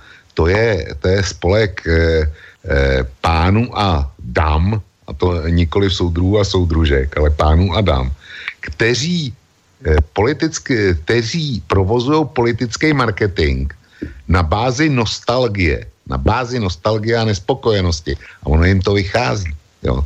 Zatím není nic jiného. Mm-hmm. Tolik moje vysvětlení. Čiže nějaké věci z minulosti, hmm. patetické a to také, ni, nič tam v tom? No ne, tak pro spousta lidí, spousta lidí e, zcela oprávněně říká, dřív bylo líp. No. Ty najdeš je na Slovensku. No jasné. Jo. No nájdem. Jo, tak to je, to je stejný typ voliče. No nájdem, ale na Slovensku komunisti nemajú také preferencie vysoké ako u vás. Vieš, že to, to je to, Protože čo, čo u vás se z komunistické strany stala demokratická levice, eh, do, kterou, do který přetransformoval Weiss a která prostě eh, se úplně rozplynula. U nás ti, ty, co se v, v, jak se odštěpili od komunistické strany, vys režisér Svoboda, nebo potom ten, ten advokát, který, který taky eh, založil politickou stranu eh, zleva, moderní, eh, Ortman, díky, eh, tu moderní levici a tak dále, ty všechny skončily, ale ta značka prostě u nás, u nás funguje, mm. jo.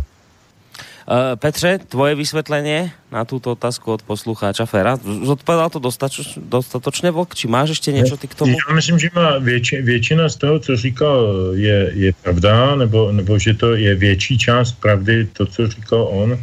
A možná bych tomu dodal ještě jednu věc. Uh, já jsem tady prvé říkal, že už komunisti měli v tom období po roce 89 i jednou 19%, bylo to v období opoziční smlouvy, tehdy měli, pokud vím, poprvé měli 41 poslanců, měli poprvé místo předsedu sněmovny Vojtěcha Filipa, byl to velký průlom, protože vlastně měli poprvé takhle vysokou ústavní funkci potom v roce 89 a poprvé se s nima začalo opravdu vážně jednat ze všech stran. Všechny strany s nima museli jednat. Nebylo to tak, že jsou ostrakizováni, odsunutí někam do zadních hlavic a ukazováno na ně ukazovátkem, že to jsou ty zločinci. Ne, ne, jejich hlasy byly zatraceně moc potřeba při prosazování rozmanitých dobrých i špatných věcí. Takže, takže ta, ta komunistická strana je, je v podstatě ve floru minimálně, minimálně od roku 98. Takže to je jeden, jeden přípodotek. A druhý přípodotek, jestliže dneska komunisté rostou, tak je to proto, že sociální demokraté padají. E, tam se perou do značné míry o stejné hlasy, protože, protože ten Vojtěch Filip udělal z komunistické, z komunistické strany takovou, řekl bych, sociální demokracii B, může se stát, že z toho časem bude sociální demokracie a to já nevím, nejsem, nejsem ještě spíše ne, spíše ne, ale fakt je ten, že jeho retorika mm, eh, není tak ortodoxně komunistická jako retorika třeba poslankyně Semelové nebo místo předsedy strany Josefa Skály nebo dalších lidí eh, z té strany. Je, je hodně taková mm, umírněná, hodně liberální, Eh, on sice jako neustupuje od těch eh, marxisticko-třídních myšlenek, ale a na které vlastně stále udržuje ty, ty pamětnické hlasy, pamětnické voliče, ale mm, je možné, neexistuje na to žádný průzkum a nedá se to asi nějak zjistit jednoduše, je možné, že část jeho procent jsou bývalý, bývalý voliči sociální demokracie. Já k tomu ještě dodám, eh, dodám e, pár vět. E, jsem vděčen Petru, Petru e, Žantovskému, že vzpomenul e, poslance, nebo teda e, místo předsedu KSČM Skálu. My jsme dneska v období eh, polit, politkorektnosti, která zabíjí zdravý rozum. A kdykoliv čtu eh, místo předsedu KSČM skálu nebo někde slyším, tak musím říct to co, to, co ten člověk říká, tak má hlavu a patu. Jo. To prostě, to je o selském rozumu, o zdravém rozumu a to samozřejmě u voličů zabírá taky. Jo. To je, to je bez debaty. Poslankyni Semelovou nemusím, ale, ale skálu, eh, poslouchat skálu má, to není ztracený čas v žádném případě. Mám tu teraz pred sebou dlhší mail od pani Oliv, ktorú ty, Vočko... A zdravím paní Oliv. Veľmi dobre poznáš, aj, aj viacerí poznáme, tak poďme sa pustiť do e-mailu. Hezký večer do studia pánové. Odhadovat výsledek voleb je malá lotérie. Pokud se nestane něco opravdu zásadního, zřejmě vyhraje uskupení ANO. Eh, do parlamentu se dostanou komunisté, sociální demokraté, ODS, pozemně po, po změně rozhodnutí o koalici asi i KDU. Jistou šanci mají Okamurovci a uvidíme, jak se pochlapí Piráti. Hodně zaujímavé bude, kdo bude vládnout s kým, kdo bude v opozici. Malér je, že já sama si prostě nemohu vybrat. Ti staří prostě vaří starou polívku, noví jsou pro mě nečitelní z hlediska skutečných programů. Jsou levicoví, jsou pravicoví, jsou někde uprostřed, fakt nevím. Pokud někde vykoukne nějaký program, chybí jasné vyjádření, jak jej chtějí dosáhnout, jaké důsledky může mít a co by měl přinést. Do toho nesmíme zapomenout na velkou EU, verchušku, která vlastně s programy stran může zamíchat úplně jinak. Vlk zveřejnil na kose článek e, běžné večerní zprávy a nebež, neběžné dodatky, kde celkem dost jasně popsal to, co vnímáme okolo sebe i my. Salámová metoda běží čím dál urputněji, a my jsme prostě otupieli. Sleduj zrovna nový letošní seriál Příběh služebnice, seriál podle knihy kanadské autorky Margaret Atwoodové. Román napsala už v roce 85, někdy v 90. letech byl i sfilmován, četla jsem ho, když eh, vyšel v nakladatelství BB Art zhruba před deseti lety. Jde o šílenou vizi blízké budoucnosti USA, které přestaly existovat a byly nahrazené totální, totalitním klerofašistickým režimem. Z každého, kdo se proti němu uh, pohřeší, se stává otrok. Z plodných žen služebnice, jejichž úkolem je rodit děti pro rodiny, velitelů. Všichni vlastně přežívají pod, reži, eh, pod režimem, který rozhoduje absolutně o všem, včetně toho, co smíte říkat, jak můžete reagovat. V seriálu na začátku zaznělo, to přece nemůžou, jak ví, že to nemůžou? Jak je možné, že nám ten zákon utekl? Jak? Jednoduše chlastali jsme, hulili a bavili se snad je jasné, o co tím, eh, co, tí, eh, co tím chci říct. Jedna věc jsou programy politických stran, druhá, druhá věc obrovský nezájem lidí o faktické plnění programových slibů, o faktickém přijímaní dalších a dalších zákonů, vyhlášek novel. Co s tím, nevím. Pokud to někdo ví, ať se prosím ozve. Tolko Oliv. Já k tomu nemám co dodat. No. Paní Oliv je moudrá žena, to je bez debaty, jo. To, to... Já k tomu mám pár poznámek s dovolením. Moc mě to potěšilo a velmi rád jsem si to vyslechl. Autorku velmi, velmi srdečně pozdravuju, protože je velmi moudrá. E, tak já to vezmu e, salámově, když tam bylo slovo salámově. On to měl i ten anonym v té první písničce o té salámové metodě. Pirát já jsem, já jsem byl strašně, uh, strašným fandou, uh, když vznikly čeští piráti s předsedou Ivanem Bartošem, prvním předsedou a dneska už zase předsedou, tuším, a, a mám ho moc rád, myslím si, že je to strašně inteligentní člověk, který je vzdělaný v oboru matematických modelů a počítačů a, a má doktorát z Ameriky a opravdu to není žádný pitomec jenom proto, že má na hlavě dredy a že vypadá a, a vyjadřuje se jako, jako normální, obyčejný člověk, tak to, tak to neznamená, že je to primitiv.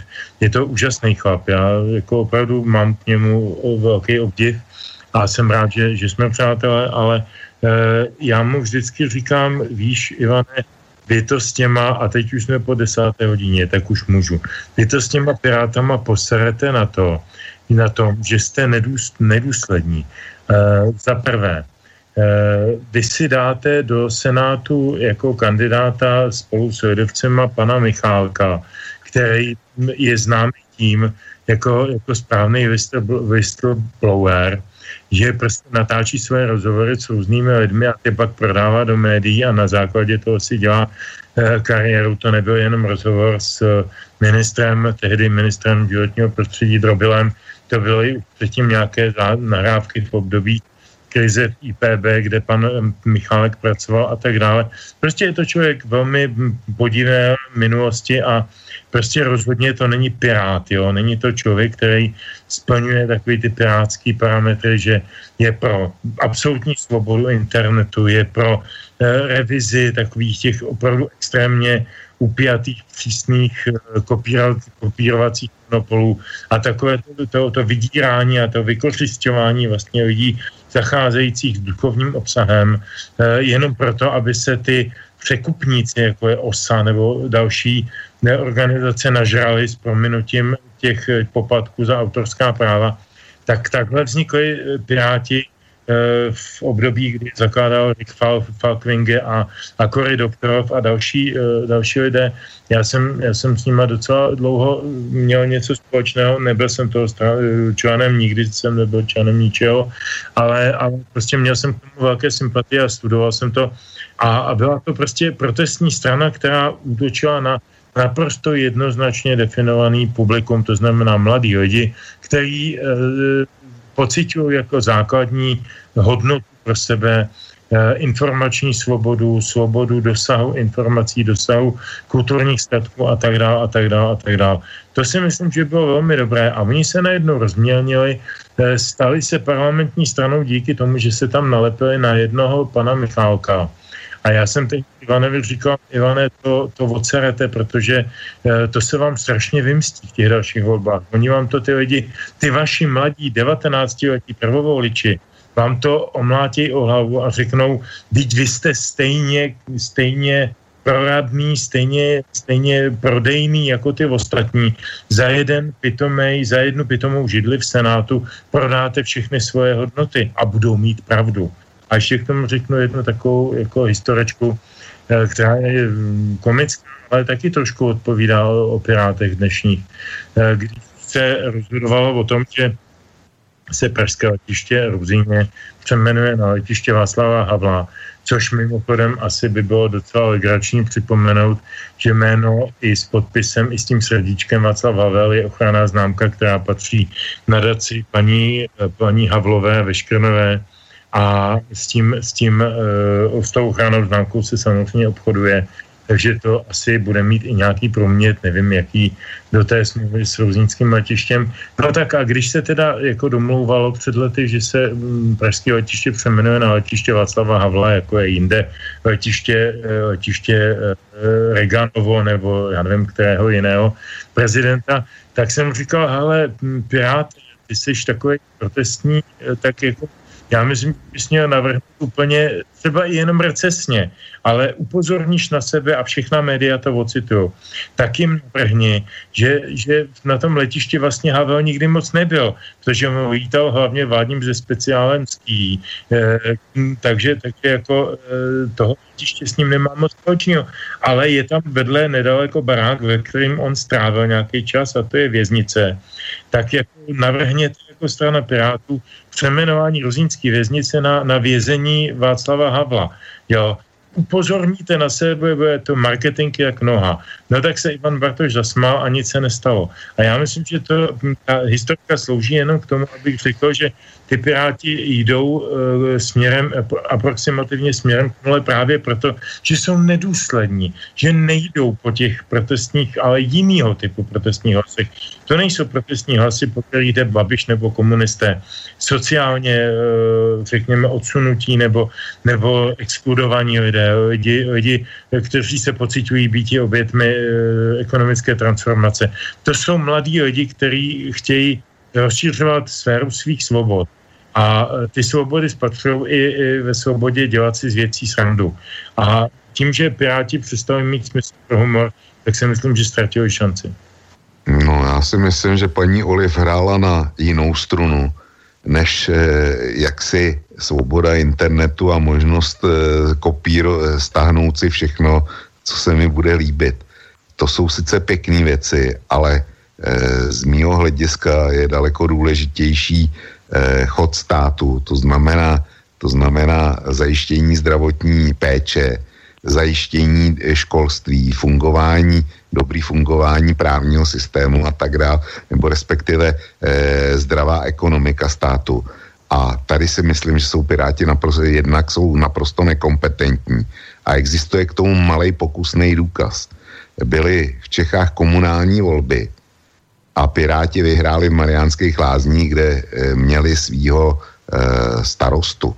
A pokud vím, skončilo to velkým neúspěchem. Jo. Čili právě na tom, že, že eh, jedna věc jsou řeči a druhá věc je reálná exekutiva. A to je to, o čem mluví paní, paní Oliv. Ta, ta je nespokojená, stejně tak jako my všichni, s tím, jak to u nás vypadá. Hledá někoho, od koho může očekávat, jak si, že ten stát bude spravovat, když ne dobře, tak aspoň nejméně špatně. A nevidí, nevidí světýlko na konci tunelu, kde by to mělo, eh, vidí jenom ten tunel. Jo. U nás vidí jenom, jenom tunely, ale bez světýlka na konci. A ona by ráda teda to světýlko na konci a marně hledá, kdo to, kdo to bude. Jo.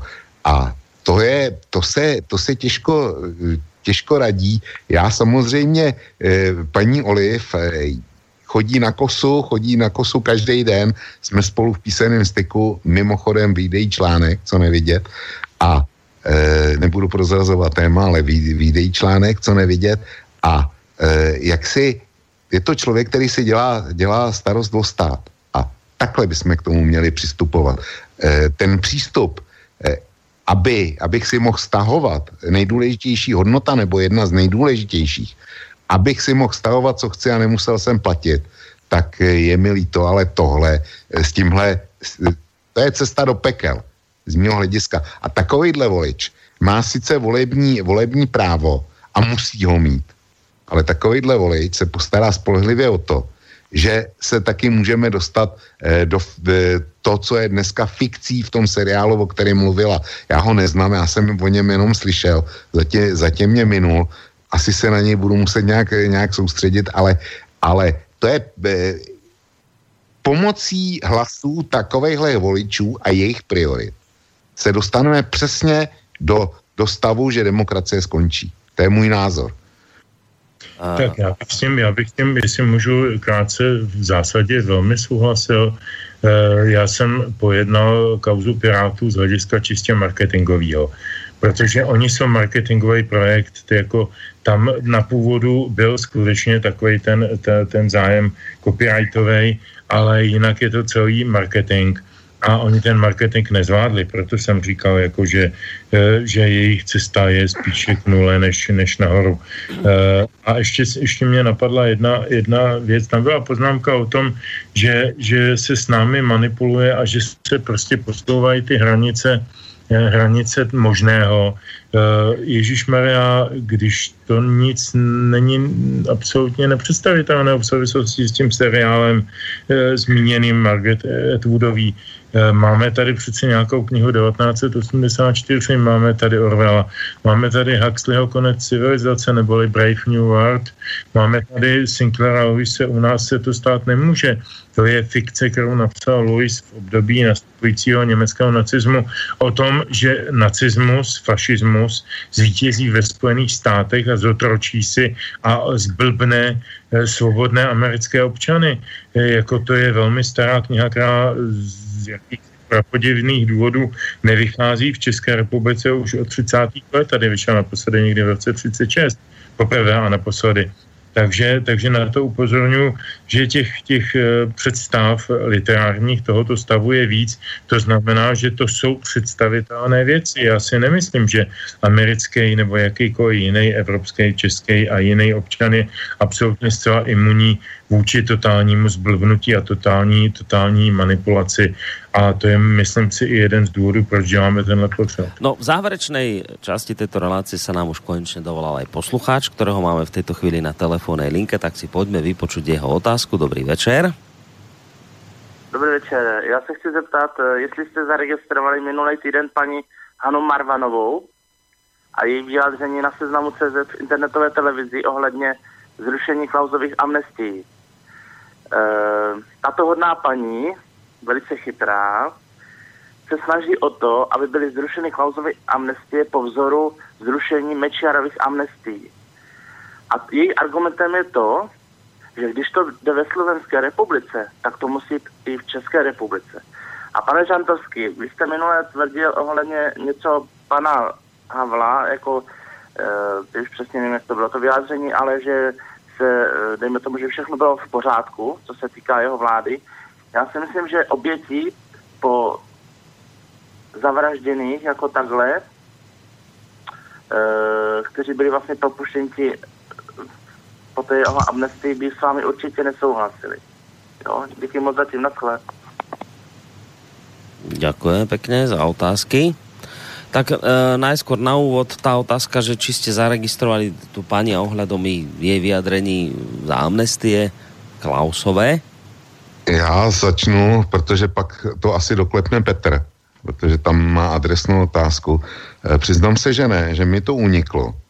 E, paní Haně Marvanové ohledně, ohledně zrušení klauzových amnestí velmi rozumím.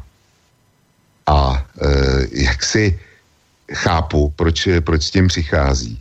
Ale argumentovat Slovenskem tím, že byly, byla zruč, zrušena ta e, Mečárova amnestie, my jsme se Boriskou o tom, o tom bavili, o tomhle soukromně. A já zopakuju to, co jsem říkal. Pro mě je to těžký úlet, protože to je retroaktivní záležitost. A e, je to konec právního státu, mm-hmm. z mýho, z mýho hlediska. Ano.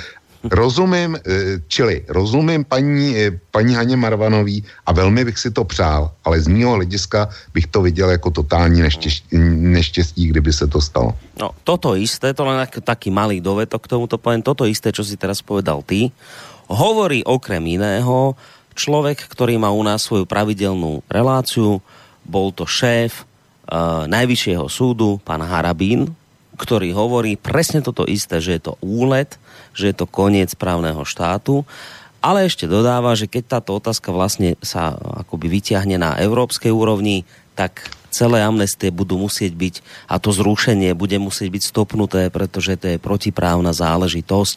To len akoby na podporu tohto tvojho tvrdenia. Zo strany, opakujem, bývalého šéfa Najvyššieho súdu Štefana Harabina, ktorý má mimochodom inak u nás svoju pravidelnou reláciu.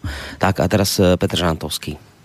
Tak, protože ta otázka byla směřována na mě a bylo tam operováno tím, že jsem se v minulém vydání před dvěma týdny na Havlovu adresu dopustil pozitivního hodnocení, tak já bych jenom to uvedl eh, na pravou míru. Já jsem eh, říkal, a bylo to v souvislosti s eh, husovským tématem a s tématem symbolických, symbolických odkazů jednotlivých osobností, tak jsem říkal, že, a to se můžu skoro do, doslova citovat, že Havel měl miliony kritizovatelných vlastností a udělal miliony kritizovatelných činů, ale e, to neznamená, že nezůstane symbolem listopadu 89. To je věta, kterou jsem řekla, za kterou si stojím. To neznamená, že jsem bych byl e, byť jedinou minutu svého života jeho vyznavačem. Eh, ale respektuju, že byl symbolem a symbolizací toho historického okamžiku a takhle jsem to přesně říkal, to potvrdí, protože mě za to tleskal. Ale co chci říct k tomu, k těm... K těm... Já to potvrdím hned, Petře. Promiň, že jsem ti tam skočil. A já si na to vzpomínám, takže já jsem ten další, který to potvrdí. Tak. Děkujem, děkujem velmi pěkně. Nemáš za čo. Chci říct jednu věc a teď úplně vážně. Eh, to, že se ruší nějaké Mečerovy eh, edikty, eh, jsou, to je samozřejmě naprosto z hlediska legislativně právního, ne, že to je úlet, to je zločin. navzdory tomu, že si můžeme říkat, že ty edikty byly špatně, že byly e, že byly zneužitý, že byly nevím co. Byl to svého času ústavní činitel, který měl to tento nárok.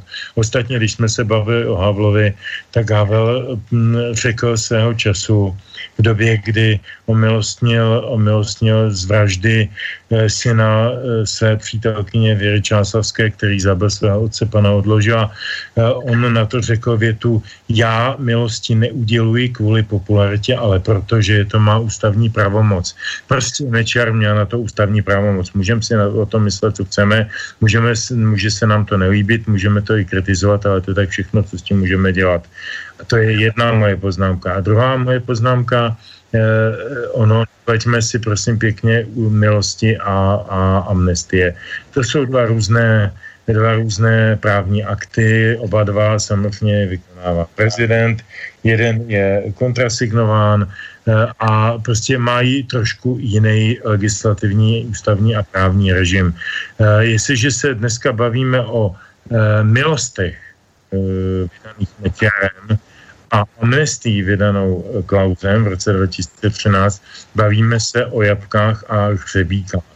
Není to, není to relevantní debata, krom toho, že zůstává ta původní argumentace. E, můžeme si o tom myslet, co chceme, e, o jednom či druhém, ale byla to, byla to legitimní aktivita ústavního činitele, který na to měl v tu chvíli legitimní ústavní právo a retroaktivita je e, znak e, systému, který není demokratický. Jestliže zavedete, a e, teď vedu trošku pozornost jenom, ale ono to s tím souvisí, třeba antidiskriminační zákon. Já nevím, jestli máte na Slovensku antidiskriminační zákon. My ho máme. My jsme byli nuceni ho přijmout jako v rámci harmonizace našeho právního systému s Evropskou unii. Takže antidiskriminační zákon, který například znamená, že Uvedu příklad. Já jsem eh, Dežo Horvát eh, z Vápeného Podola. O tam teď mimochodem pochází Jeffy jinak, to jen tak mimochodem to padlo že to kraj, od pochází. Jsem Dežo Horvát a navštívil jsem místního podnikatele eh, Frantu Nováka, a řekl jsem mu, hele, já jsem Dežo a chci, chci práci a peníze. A on mi řekl, ale víš, že jako sorry, ale my letos nemáme zakázky stavební a z toho příští rok, jako teď jsme na tom fakt blbě, jo. A já teď jdu uh, třeba po roce nebo po dvou a uh, řeknu uh, u soudu, dám žalobu, že mě ten Novák nezaměstnal, protože jsem cikán. Uh, a teď je přeneseno důkazní přemeno tímto antidiskriminačním zákonem, je, jednak se mm, přichází do prezumpce viny, to je jeden problém. A druhý problém je, že se přechází do přenesení důkazního břemena na toho obviněného. Čili Novák musí dokázat, že toho Horváta nezaměstnal ne protože je Rom, ale protože prostě měl v tu chvíli opravdu hospodářský problém a firma by neunesla nejenom Horváta, ale ani rupičku. Jo? Takže, takže tohle to je logika, nelogika evropského zákonodárství a úplně stejným způsobem proč to připomínám, tady najednou se pracuje s jakousi retroaktivitou, protože ta retroaktivita je, je absolutně v rozporu se všema, s tím nejzákladnějším, co je ústavní, ústavní eh, soud, ústavní pravidlo. Hej. No, k tomuto len dodám, že neviem, ako je to u nás antidiskriminačným zákonom, ale toto, čo si spomínal, tá zmena vecného bremena, sa u nás objavila v súvislosti s anti, e, s anti extrémistickým zákonom, ktorý nedávno u nás bol schválený. Hlasovali za to aj liberáli, za SAS. Okrem iných potom e, Sulík sa za to práve ospravedlňoval, že to bolo veľmi nesprávne rozhodnutie, že ich to mrzí. Okrem iného aj preto, lebo sa vlastne predefinovalo presne toto isté, čo vo vašom zákone, že sa predefinovalo vecné bremeno a že to vlastne tak, že keď mne dneska niekto povie, je to poviem zjednodušene, že som fašista, tak nie ten, ktorý to na mňa povedal, že som fašista, to musí dokázať, ale ja musím dokázať, že nie som. Vieš, že to... Ano, to, to je ono, to, to je. To, je tá, to je tá nenormálna vec, ktorá sa teraz tu udiala, že ja musím dokazovať, že nie som to, čo, za čo ma niekto, alebo z čoho ma niekto obviní. To je to, to je to neskutočné, kde sme sa my vlastne tu dostali, ale to sa týka nášho antiextremistického zákona. To len ako také, také doplnenie chcel povedať. Ja ešte teraz, kým teda Vočko zavrie dvere a vybaví veci ohľadom malej Betiny, tak by som ešte pridal mail od Oliv, ešte jeden napísala aj s otázkou, aby som to ešte stihol do konca relácie. Voľby sú jedna vec, e, nečitelnosť politických uskupení, které se budou voleb účastniť, je tragédie sama o sobě. Je, e, průšvihem je však e, privatizace politiky. Jak ste to nazvali? Lidmi, kteří se voleb neúčastní, účastnit nebudou, ale urputně diktátorsky si osvojují právo diktovat politické směrování, aniž by sami šli z kůží na trh. Eh, občasní aktivisté, ob, eh, občanští aktivisté si ukradli veřejno, eh, veřejný prostor a, pr, a právo určovat, co je správné, co je humánní, co je špatné, co je trestuhodné. Jak, to je ta otázka, jak naložit s lidskoprávní agendou, která nám vnucuje šílené práva všeho možného s odmítáním povinností? No asi tak, jako, jako to chce udělat Viktor Orbán v Maďarsku. Tady, tady jiný, jiný model prostě být nemůže, z mého hlediska určitě ne. Ale Viktor Orbán, pokud vím, e, bude s tím mít problémy. No, teďko. bude, bude. Já tam mám, můžu jednu větu. Eh, mně se strašně, eh, strašně mám radost z toho, že se působením různých organizací, jako jsou Evropské hodnoty, se stalo z, ze slova nezisková organizace nebo NGO slovo sprosté. E, naprosto sprosté to nejsprostší a ne kvůli tomu, že se pan Janda někde obnažoval, ale prostě proto, co dělají jako organizace. Eh, protože eh, oni se chovají jako normální náhončí za peníze, eh, za, poní, za peníze určitých velmi konkrétních politických a nebo ekonomických skupin, tomto případě Děrdě Soroše, stejně jako ta Open Society University v, u Orbána, tak oni se podívají na nějakém politickém boji. A oni strašlivým způsobem poškozují jméno neziskových organizací. Já se přiznám, že s neziskovým sektorem tu a tam spolupracuju a velmi rád, protože mám pocit, že jsou tam strašně slušný, příjemný lidi, kteří se snaží o strašně důležité věci, třeba tu, tu, tu uh, řekněme, uh, alternativní mateřské školky, alternativní, alternativní způsob péče o té paliativní péče nebo té péče o o lidi, o lidi v nouzi, o lidi, o lidi v sociálním problému, v, ve zdravotním problému. To jsou často strašlivě zajímaví a osobnostně hrozně cený lidi, kteří to opravdu nedělají za prachy nějakých politických šíbrů, jako tyhle ty Jandové a e, najednou jsou házený do jednoho pytle s nima a to já myslím, že je strašlivá škoda. Takže já bych moc prosil, abychom oddělovali tyhle ty opravdu důležitý a podstatný a, a sociálně zdravotnicky, já nevím, jak e, významný, významný organizace, který, který se podílejí na tom, a teď já řeknu slovo, který nemám rád, na tom společenským dobrou. Ty, oni vytvářejí to dobro kdežto, kdežto ty andové a evropské hodnoty šíří zlo mezi lidmi. A v tom je strašně zásadní rozdíl. Nelze to zařídit jinak, nelze to zakázat, nelze to, nelze to vymítit, lze na to eh, aplikovat evropský eh, respektive v Rusku přijatý, ale už dávno v Americe existující zákon FARA, z roku někde 27, o kterém píše docela hojně Jan Schneider na internetu, ať si to každý najde, to je zákon o neziskových organizacích financovaných z cizích zemí mm. a e, jako je to ke zprůhlednění, ke zprůhlednění jaksi zájmových zázemí těch organizací.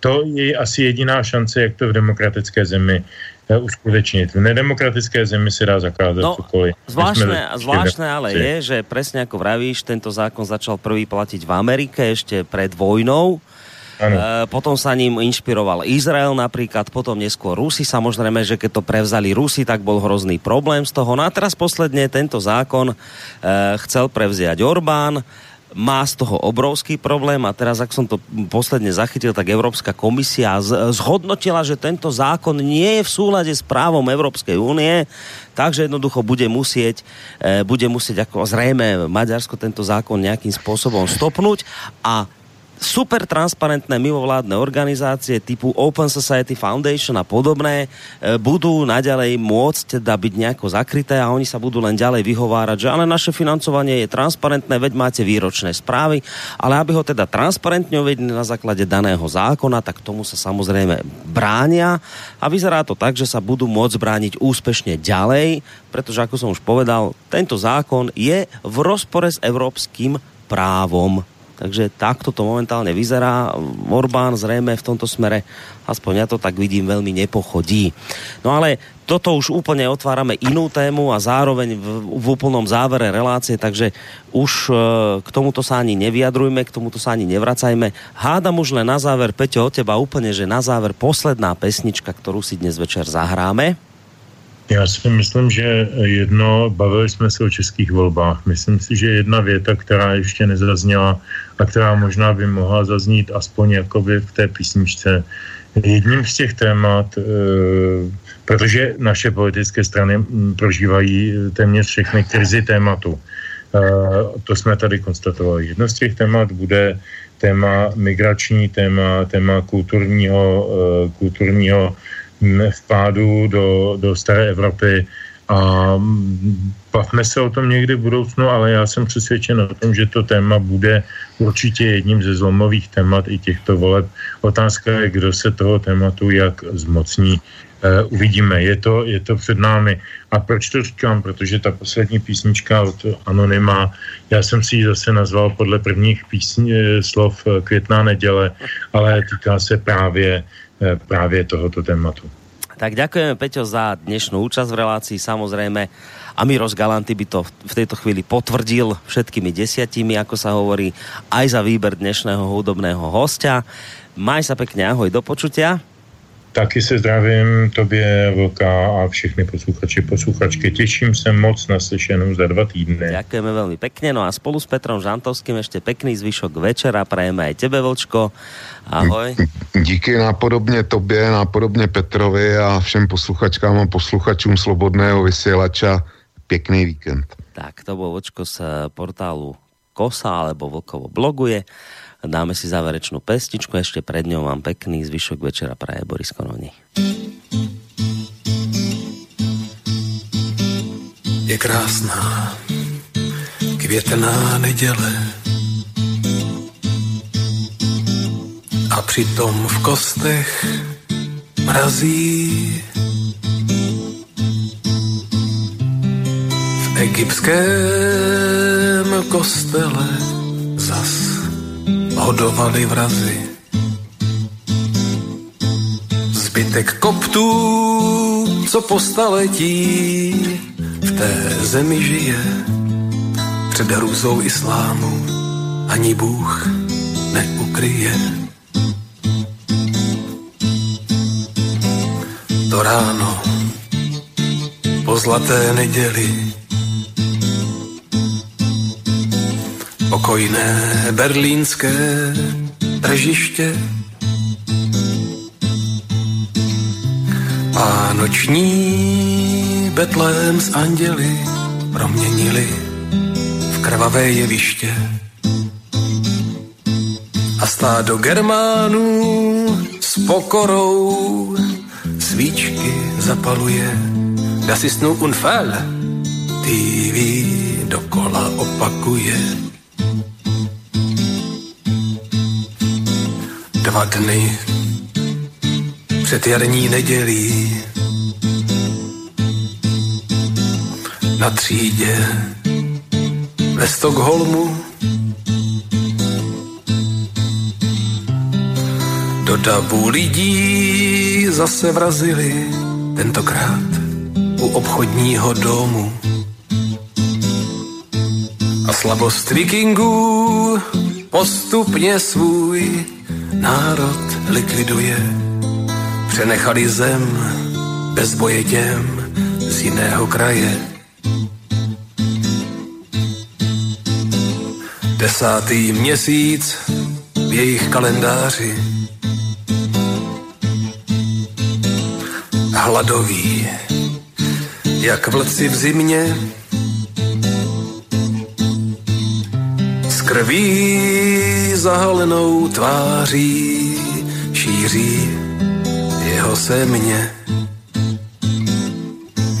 Budoucnost potomkům, strach, bolest, nekonečnost bez naděje, den co den blíž a blíž Evropa do pekel spěje. Budoucnost potomkům, strach, bolest, nekonečnost bez naděje,